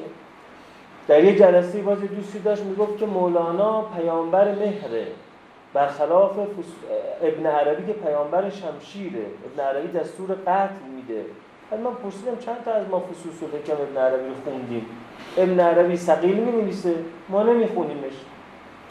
مولانا یه جوری میگه که شهرام ناظری می‌تونه روش بخونه. ما می‌تونیم باش سما کنیم موزیک داره و قصه میگه و شعر میگه. اصلا اینجوری نیست که مولانا مهربانه و ابن عربی خشنه. اصلا اینجوری نیست. بعد ما مولانا می‌خونیم.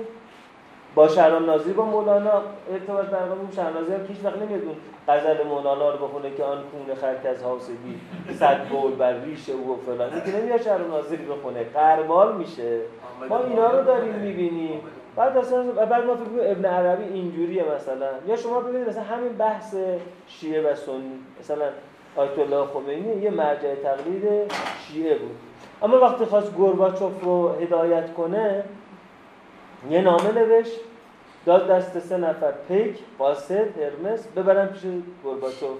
یکی آقای محمد جواد لاریجانی بود که دکترای ریاضی انگار داره از اونور از آمریکا. یکم آیت الله جوادی آمولی بود.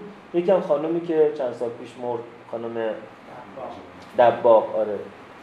جسه به دست اینها این سه نفر رو فرستادن. این برای اینکه خانم برای اینکه نشون بده که اسلام محدودیت بر زنها ایجاد نمی‌کنه.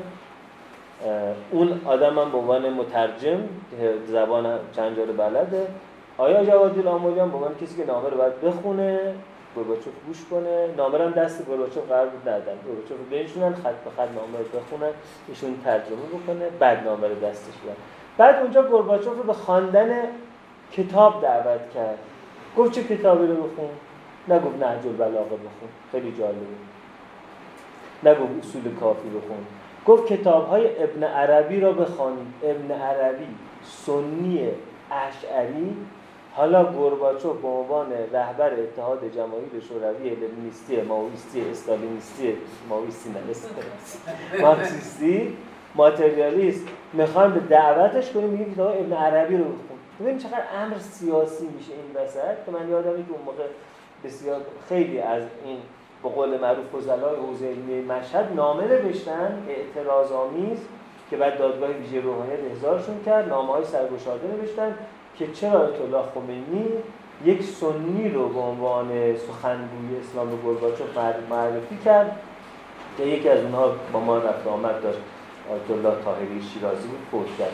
که ایشون یکی از کسایی بود که نامه نوشته بود و دادگاه ویژه روحانیت احضارش کرده بود و برای ما توضیح می‌داد که خب ما کم داریم چرا باید سنی مذهب رو معرفی کنیشون به عنوان مثلا رهبر تنها حکومت شیعه جهان. ببینید چقدر مسئله سیاسیه. می‌خوام بگم حالا شما وقتی که اینجوری نگاه کنید به ماجرا ببینید که خب اصلا کل ماجرا یک چیدمان قدرتی است یک کاریزمایی که بنابراین یه آدمی transpersonal experience داره. اگه آدم هنرمند باشه یعنی فرم شعر رو بدونه فرم نقاشی رو بدونه قلمو داشته باشه بوم داشته باشه میشه سراغ میشه اگه آدم این ابزار رو نداشته باشه چی میشه؟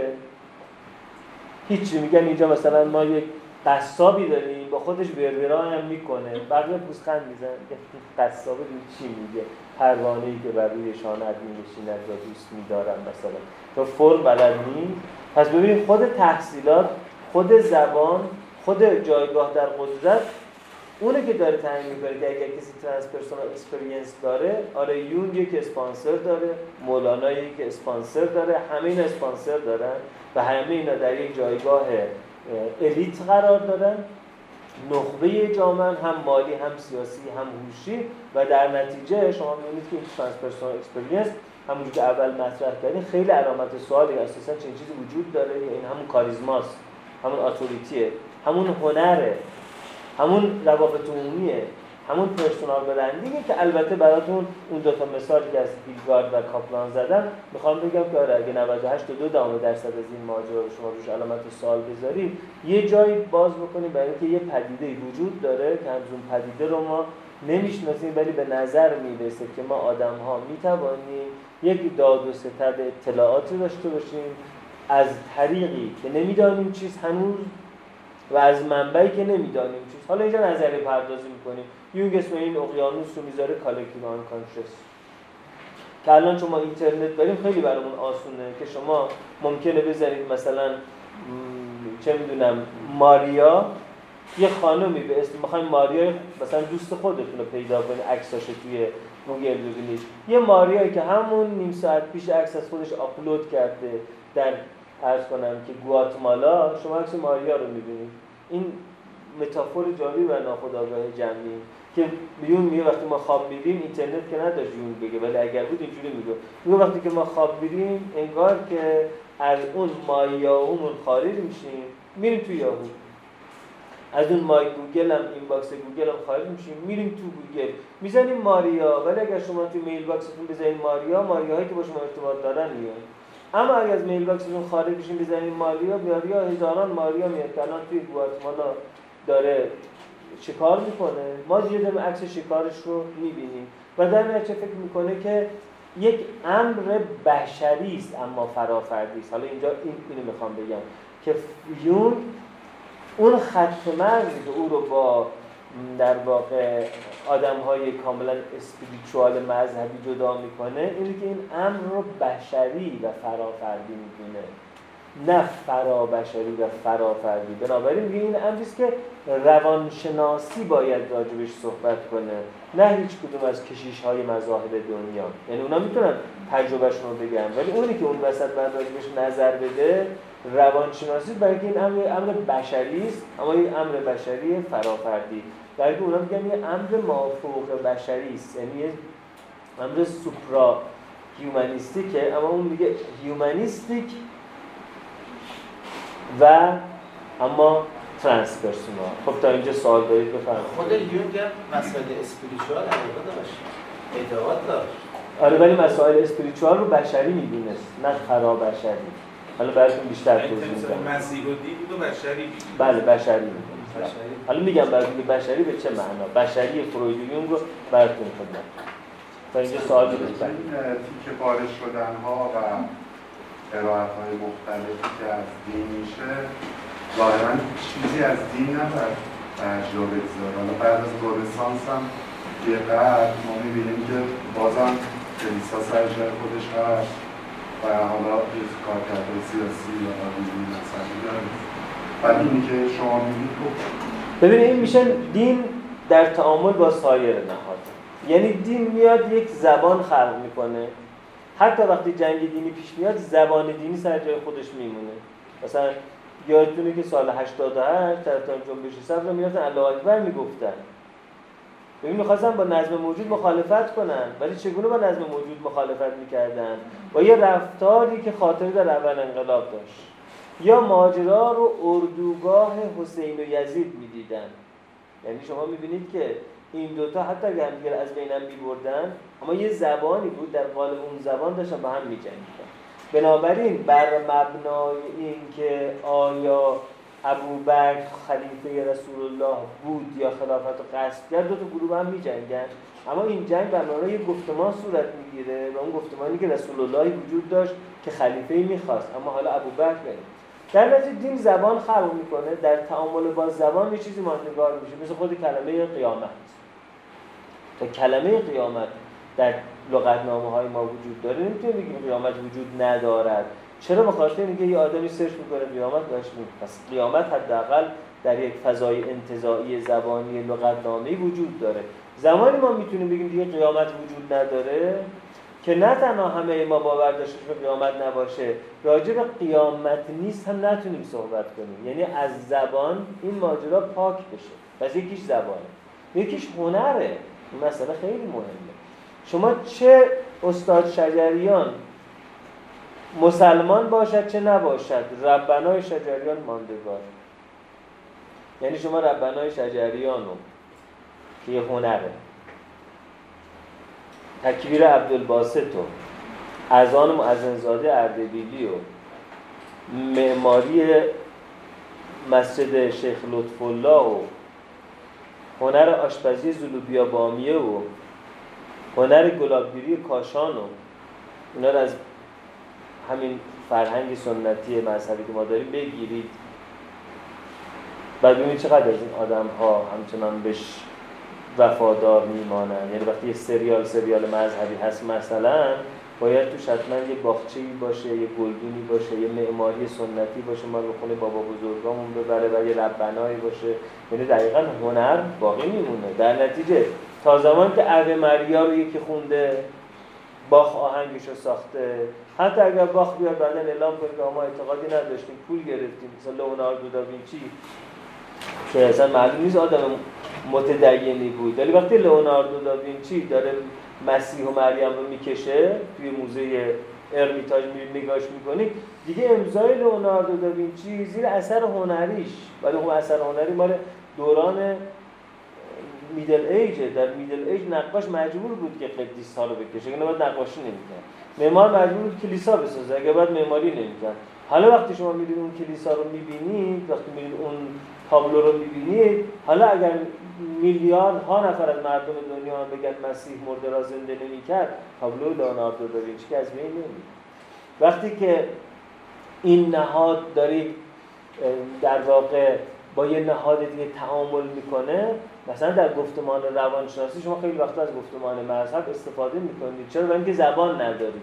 مثلا شما خیلی روانشناس ممکنه بگید که من منظورم این نهاد یه نهاد قدرتمندیه بعد از این همه سال مونده. حتی شما میگید نه این باید یه زبان جدید بیاد. نه نه نمیگم بر زبان جدید بیاد. میگم این نهاد در تعامل با سایر نهاد نهادها ماندگار می‌شود. مثل این میمونه که شما یه بعضی یه چیزی رو تو فریزر بذارید هوا که عوض شد دوباره درش بیارید دوباره بذارید تو مایکروفر. در نتیجه چون شما دارید میگید اگر این همه جنگ درون دینی بود چرا پس دین از بین نرفت؟ یه نفر باید بگه بخاطر کلام خدا از بین نمیره. هر چقدر میجنگه کلام خدا سر جای خودش شد یعنی ماجرا رو اینجوری ببینه. یه نفر ممکنه بگه که نه برای اینکه جنگ درون به این درون که یک آوای موسیقیایی رو از بین نمی برده یکی زبان جدید رو از بین نمی برده اینها باقی میمونده. حتی در جنگ باقی میمونده. در نتیجه مثل اون چیزی که تو فریزر مونده فصل عوض شده ولی در فصل مناسب دوباره شما اونو در میارید دوباره گرمش می‌کنید دوباره مورد استفادهش قرار می‌دید. بنابراین باز این هم یک جریان اجتماعی بشری می‌تونه باشه. حالا این سالی که دوستان پرسید یه سالی هم من قبلش داشتم. وقتی که دین میاد توی پایگاه اجتماعی قرار می‌گیره یه سری یه مثال مثلا بزنم. ما وقتی که اسلام اومد یکی از اولین شعاراش بحث بود که بردگی رو بذاریم که ولی بعدش اومد خودش به غلام و کنیزی یعنی فقط اسم این داستان عوض شد. غلام شد ببخشید برده شد غلام و کنیز یعنی تمام قوانین حاکم بر اون حالا با یه ذره بالا پایین واسه این یکیام شد. و یه جور کنار اومد با داستان یعنی چرخش چیز داشتن اون نرمش قهرمانانه یا خیلی از این اتفاقات توی خود اسلام هستش که حرف اول زد بعد اومد یه تغییر توش داد. یا مثلا بحث مسیحیت حالا من دقیقش رو نمی‌دونم ولی شنیدم توی بحث ها که اصلا این انجیل برای حضرت مسیح نیست اصلا. انجیل و کلیسا سالها بعد از حضرت مسیح 200 سال بعدش اومد. شاید یکی از علتهای پایداری اینها اون استفاده بالادستی توی business ش باشه که توی سالهای مختلف تونسته از این راه business بکنه. و تو هر دوره هم این آدم ها به شکلهای مختلف بودن.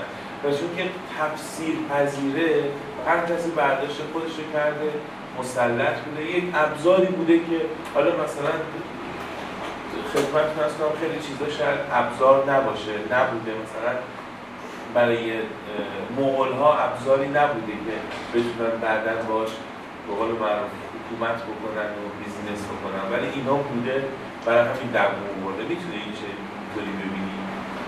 ببینید یه چیزی من بگم وقتی مثلا یه چیزی business بوده اصلا به من که بد بوده. چون همه ما داریم business می‌کنیم دیگه. همه ما businessman ی businesswoman ی در نتیجه انگار یک چیزی هست که اگر یه موقع ما مثلا دین رو در گفتمان رو می‌خوام این سوء تفاهم ایجاد نکنه.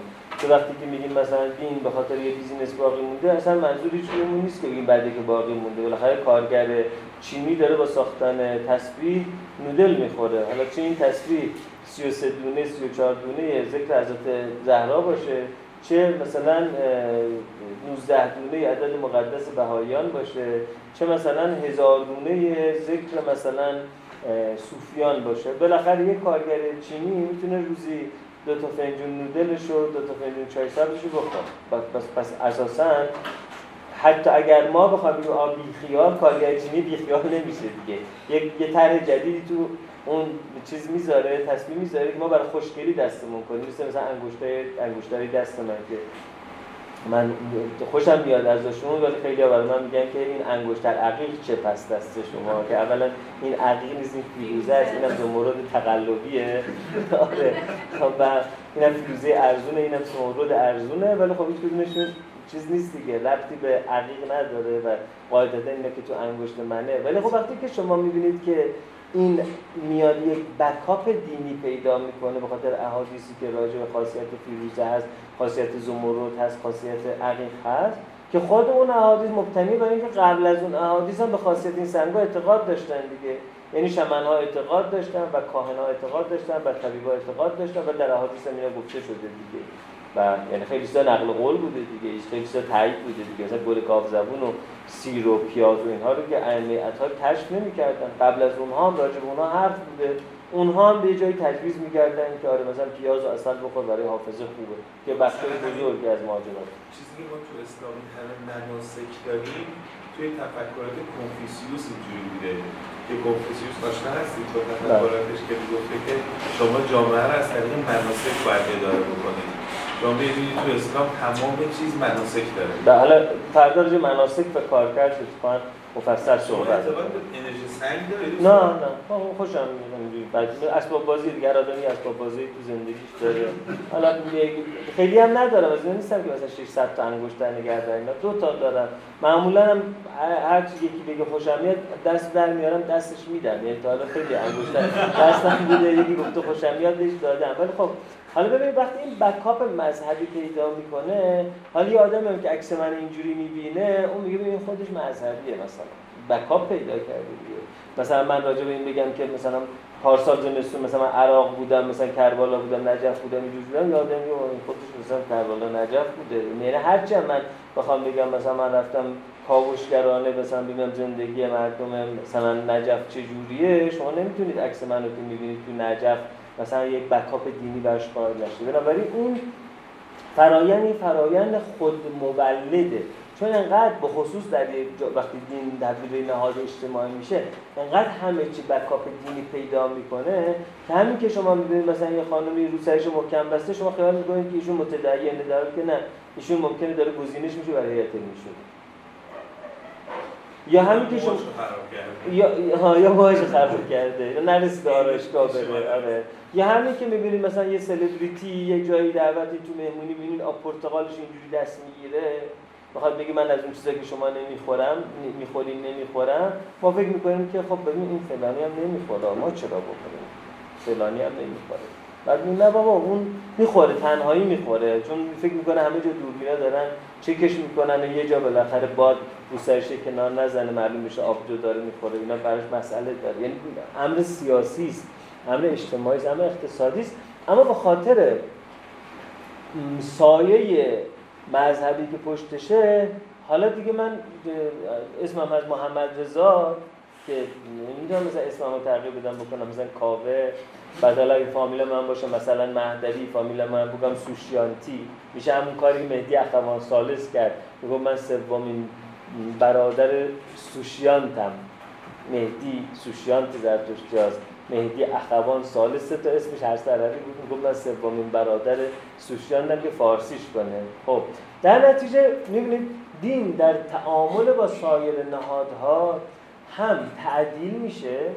مثلا دین اسلام مالزیایی با اسلام حجاز با هم متفاوته. اسلام آسیای میانه با اسلام خلیج متفاوته. هم تعدیل میشه هم ماندگار میشه. یعنی بعضی خودش رو در افسانه ها میکاره. با علی ارسلان نامدار ایرانی و علی ابن علی طالب می‌بینید اکتای مشابه هم دارن. بعد پوریای ولی یا علی مثلا داره. در نتیجه هم گسترش پیدا می‌کنه هم تعدیل میشه.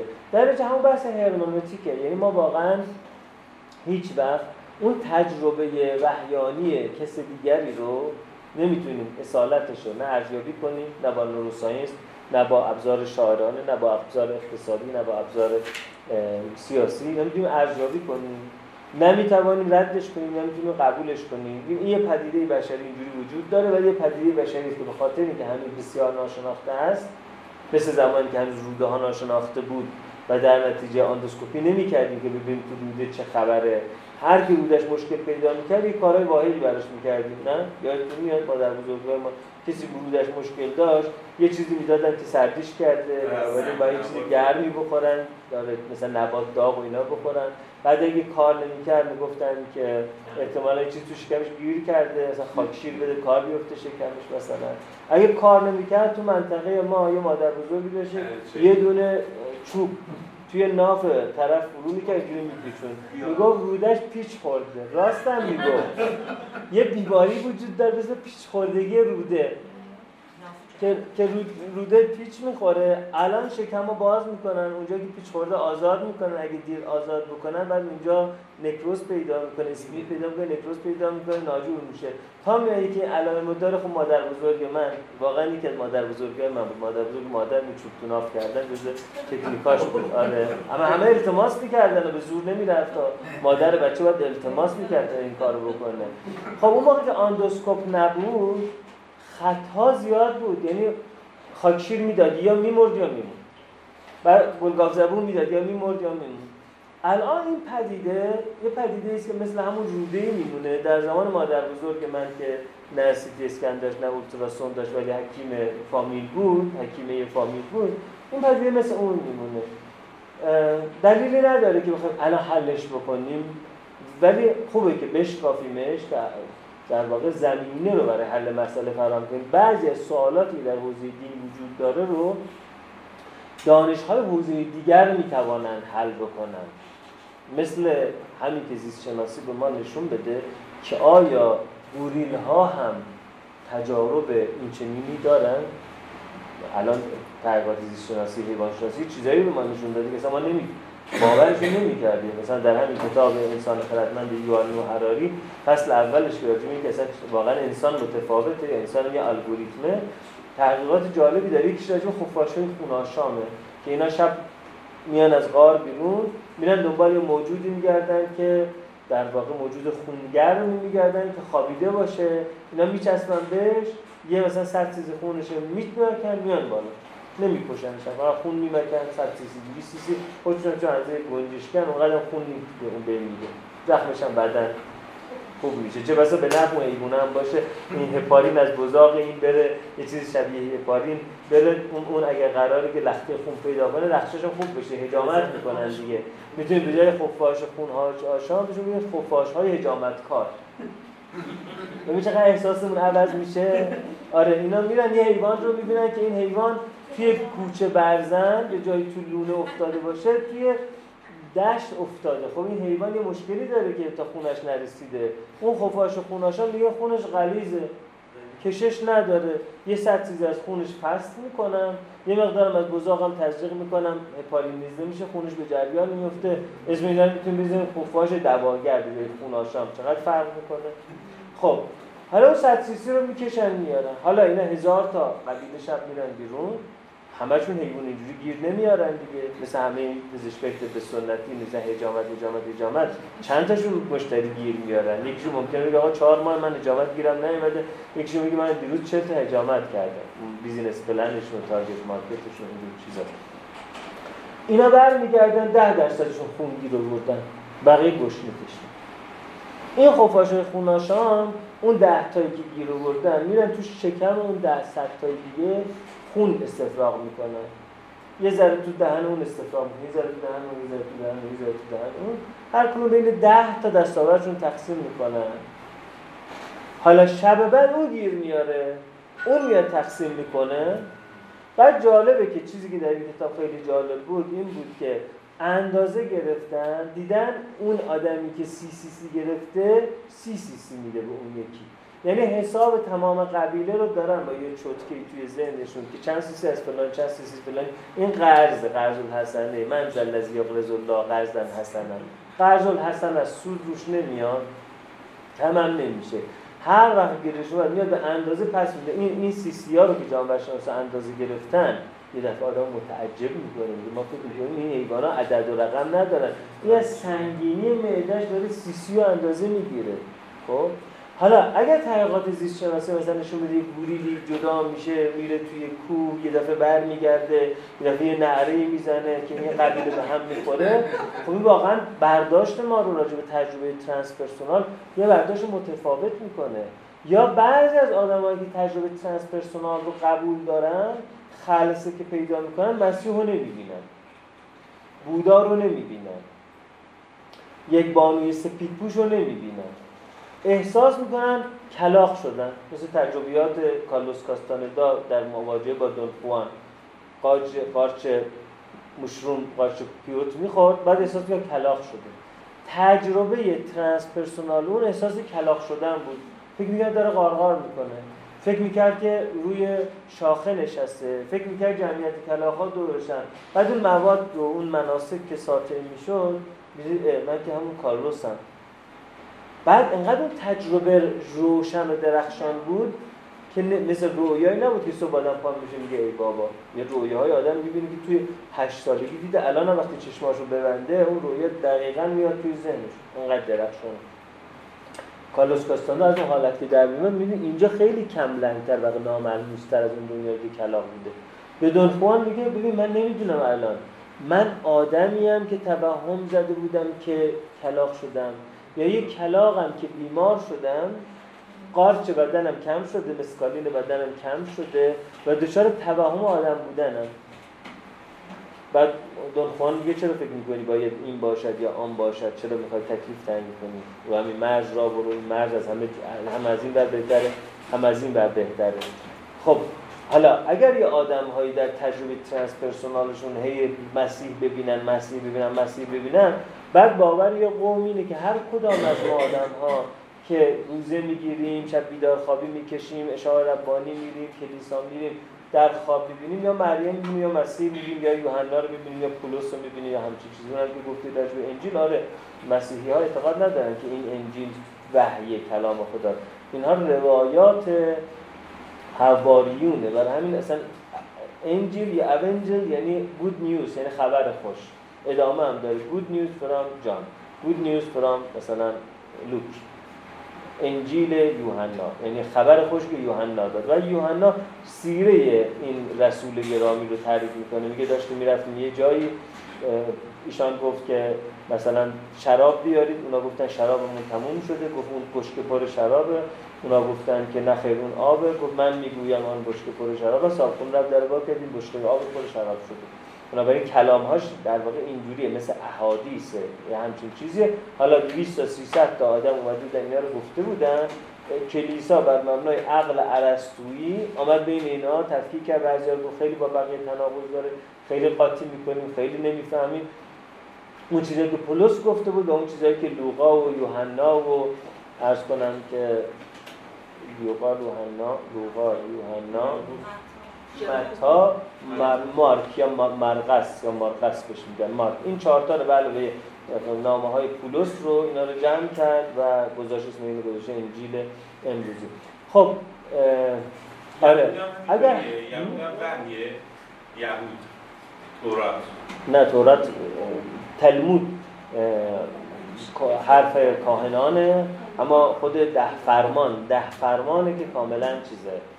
ده فرمان بالا خود در واقع وحیه اما بقیه چیزها نه. بقیه چیزها رسولان مختلف گفتن. پس ما فقط وحی تو اسلام داریم. این چیزی که ما اعتقاد داریم این خط به خطه چرا به هاگواد گیتا هم همینه مثلا؟ اونا هم اعتقاد دارن کل به هاگواد گیتا رو مثلا بر شیوا یا بر شیوانا مثلا خود ویشنو گفته. یه متون اینجوری داریم در طول تاریخ. ولی مثلا حجم عظیمی از حتی مثلا اوستا یه بخششه که وداها و سرودهای زرتشت و بخش دیگهش هست که قبل از زرتوش بوده. بخشش هم هست که کاهنان گفتن بعد از بر زرتوش گفتن. یه بخشی از اون هست که در واقع اون رو خود کلام وحیانی می‌دونن حالا اینو می‌گفتم که اگه در یه جامعه هر کس که transpersonal experience داره بیاد بگی که من یه تمثال دیدم از یک مادر و یک فرزند. خب ما در اون جامعه میگی ببین هر کس transpersonal مسیح رو قبول داریم اما الان یه آدمایی در تجربه transpersonal فکر می‌کنن کلاغن فکر می‌کنن نهنگن. یه ده دوازده ساعتی فکر می‌کنه یه نهنگ تو اقیانوس اطلس شمالی مراقبه که بچه هاش مورد حمله کوسا قرار نگیرن و هوا داره سرد میشه می‌خواد در اطلس جنوبی یه ده دوازده ساعت اینجوری وقتی بلند میشه خیسی آب رو رو تنش احساس می‌کنه. مثلا سنگینی والدیدن رو تنش احساس می‌کنه. بعد اینجا اتفاق پیش میاد که واقعا تجربه ترانسپرسون یه تجربه بشری است یا تجربه حیوانی است یه تجربه زیستی است؟ حالا راجبش فردا دیگه صحبت می‌کنم. و حالا بعد شما میگه که اگه کالوس کاستاندا به جنگی بره بشه دون خوان که مال شمنهای بازمانده شمنهای مایا و این هاست و اونها خدایان یا روحهای قدسی یا روحهای شرور همه شکل حیوان براشون میمدن اسم بچه‌هاشون میشه نشستگاه ایستاده خرس و غیره. اگر به جای اون ماجرا دونخوان سفر می‌کرد میمد توی مثلا کویر مصر حشیش می‌کشید. حالا حالا همچنان فکر می‌کرد کلاغ شده. یا فکر می‌کرد یک پیر لباس سفیدی داره بهش میگه فرزندم برخیز تو به وصال رسیدی. شما می‌بینید که حتی تجربه transpersonal یه تجربه نیست که فرا بشری باشه. فرا فردی اما فرا بشری نیست. یعنی طبقه اقتصادی من روش تاثیر داره زبان تاثیر داره قصه هایی که از قبل شنیدم تاثیر داره تحصیلات من که هنری باشه یا نباشه تاثیر داره. و حالا فردا از اینجا شروع می‌کنم که خود این تجربه transpersonal که میگیم transpersonal اما humanistic ه فروید و یونگ دربارش چه چیزی می‌گویند؟ بله. راجع به کاریزما که صحبت کردیم مثلا در مورد مسیح خودش خود مثلا نبوده اون کاریزما اون زمان جنگ های صلیبی محسوب میشه و بعد که سوال دیگه هم داشتم که اسطوره ها چی میشن مثلا من خوندم که مسیح تاریخی نیست یعنی یک بازتولید یک اسطوره است اونجا می‌تونیم بگیم که مسیحیت وجود نداشته. نه مسیحیت وجود داشته. مسیح تاریخی وجود نداشته. اون آدم کاریزماتیکی که هی به دیگران داده مثلا پولس بوده. اون آدم کاریزماتیکی که به دیگران داده کنستانتین بوده. اون جمع کاریزماتیکی که به دیگران دادن یعنی یک داستان اسطوره‌ای اون بعد یه داستان اسطوره‌ای رو باز تولید کردن. بنابراین آره اون اون مقدس اون پیامبر اون خودش یا از نظر تاریخ اصلا وجود نداشته. یا اگر وجود داشته اصلا اونی نبوده که روایت میشه.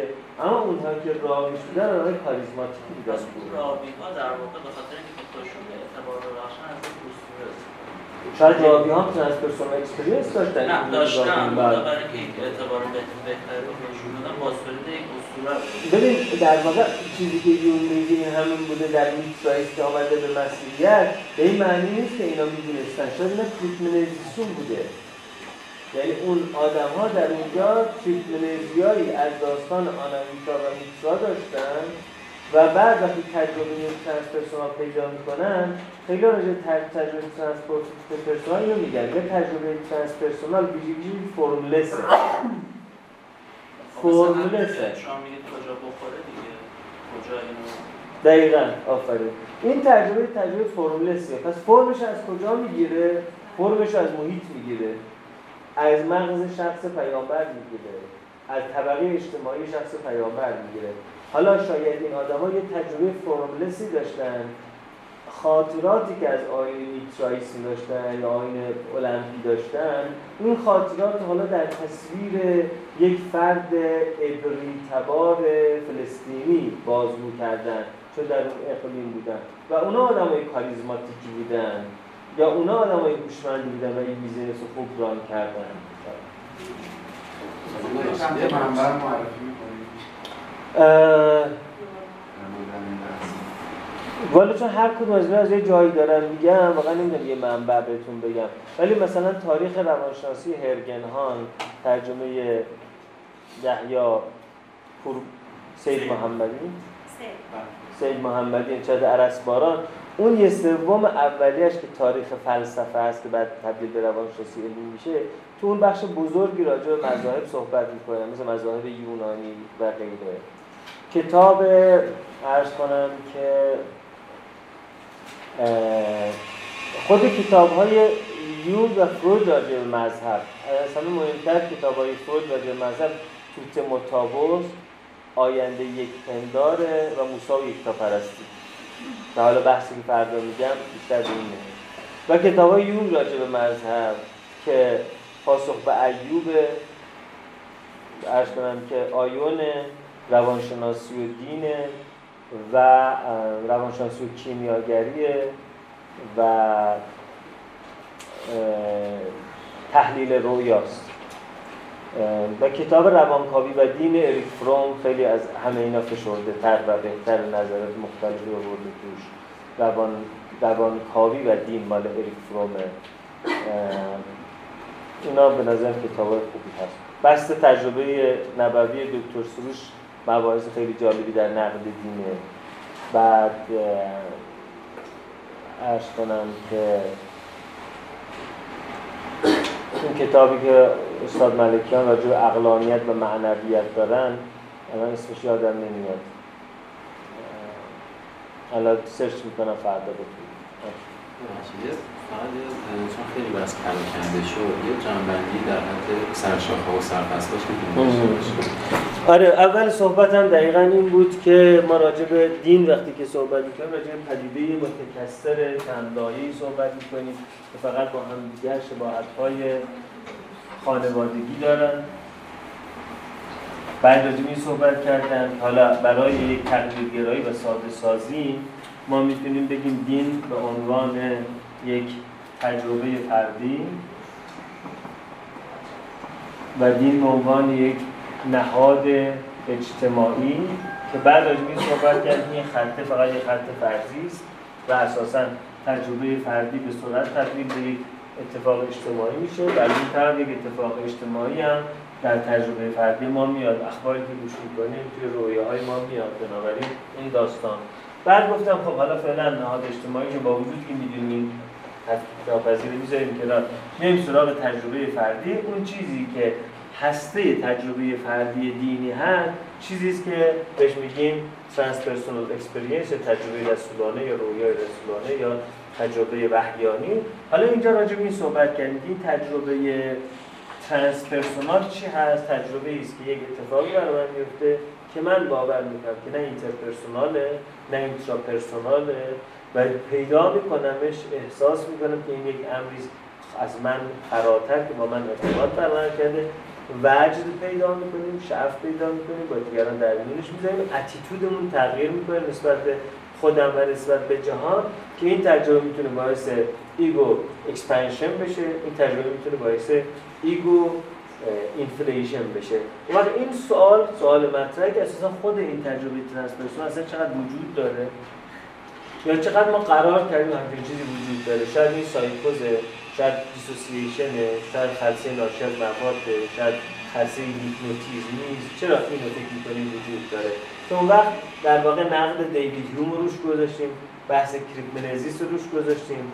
بحث اینکه آیا یک عقل ناظر می‌تواند ارزیابی بکند وجود چنین چیزی رو یا نوروساینس می‌تونه ارزیابی بکنه یا فرم هنری می‌تونه ارزیابی بکنه و پارادوکس که مثلا وجود داره بهش پرداختیم.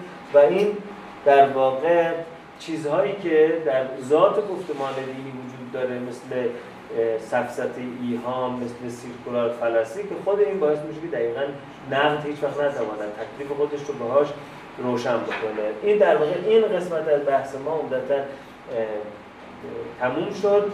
البته دیگه این وسطش چیزی که فردا می‌خواستم بگم راجع به طریقیت و موضوعیت در دین و ذاتی و عرضی در دین هم باز شد. که حالا ممکنه فردا راجعش مفصلتر صحبت کنیم. چیزی که فردا براتون خواهم گفت یکی این دین به عنوان نهاد اجتماعی چه اجزایی داره و چه کار کردی داره که باز امروز آزاده راجبش خیلی صحبت شد. و بعد مسئله اینه که حالا از دیدگاه فروید و یون این تجربه ترانسپرسونال رو اگر قبولش بکنیم حالا اگر این تجربه ترانسپرسونال بشری اما ترانسپرسوناله واقعا یعنی چی که بشری است ولی ترانسپرسوناله آین های علمی که گروه های مثلا که ادهی هستن که تشخیص میدن که ادعایی که در مورد اون تجربهش داره درسته یا نه. اونها یک گفتمان دیگه هستن. کجا؟ کیا؟ هندی ها در هندی ها که نفر ادعای این گروه بودن رو داره حالا یا زاده میشه یا به هر چیزی هست یه باید تاییدش بله. اونا خارج از بس مطرح هست یعنی متعلق اون فرهنگ و اون اجتماع این تایید نه این در خیلی جامعه ها هست. کاردینال ها همه به سرکله هم می‌زنن. هیچ کدوم هیچ کدوم قبول نداره. پاپ میمیره. ها کاردینال ها دور هم جمع میشن. من نمی‌دونم چند تا دور هم جمع میشن. همین که هیچ کدوم هم دیگه قبول ندارن. قرار میشه که از بین خودشون یکی انتخاب بکنن. ظاهر قضیه اینه که اینا همش در حال دعا و نیایشن و از روح القدس می‌خوان که بر قلبشون نازل بشه و بگه از این به بعد کیو مست کرده تاچ کرده. ولی ظاهر قضیه ما می‌دونیم اونجا لابی وجود داره جریان سیاسی وجود دارن. میگن الان برای اینکه اروپای شرقی رو به مسیحیت متمایل کنیم یه لهستانی میشه. پاپ ژان پل دوم الان که مسئله فروپاشی دیوار برلین رو می‌خوام تثبیت کنیم یک پاپ بندیکتی که آلمانی رو تباره بذاریم. یعنی کلی داستانی وسط وجود داره سیاسی.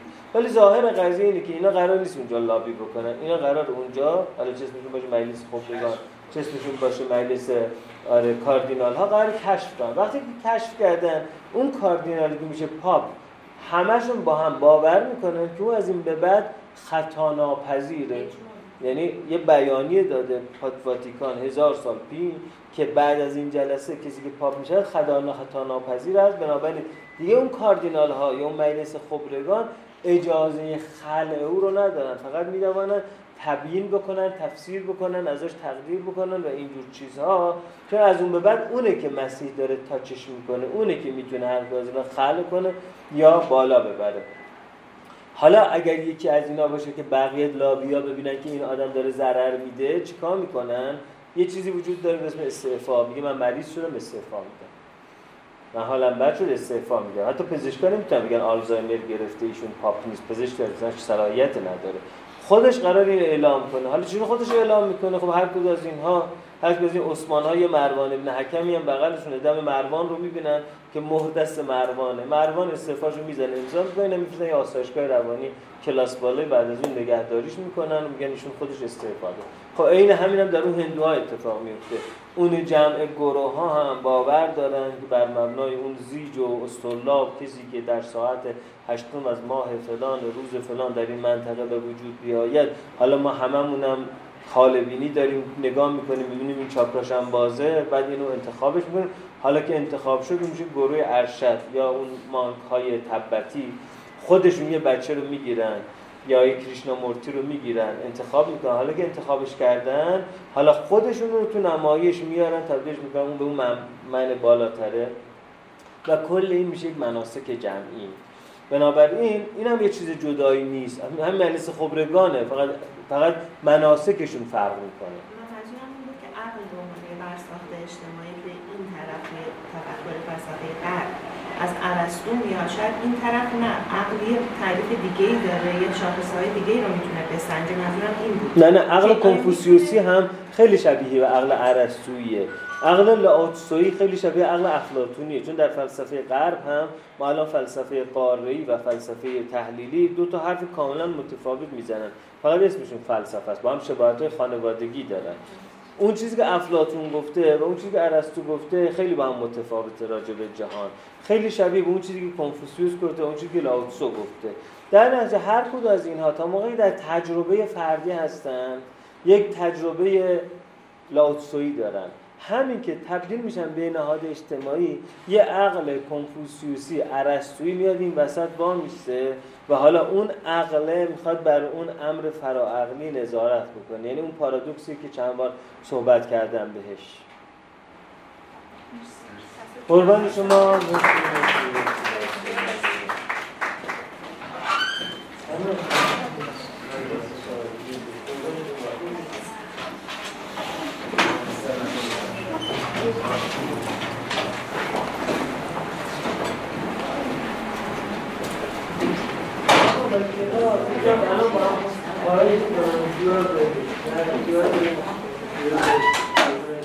Thank you. 我们这个是那个，那个是。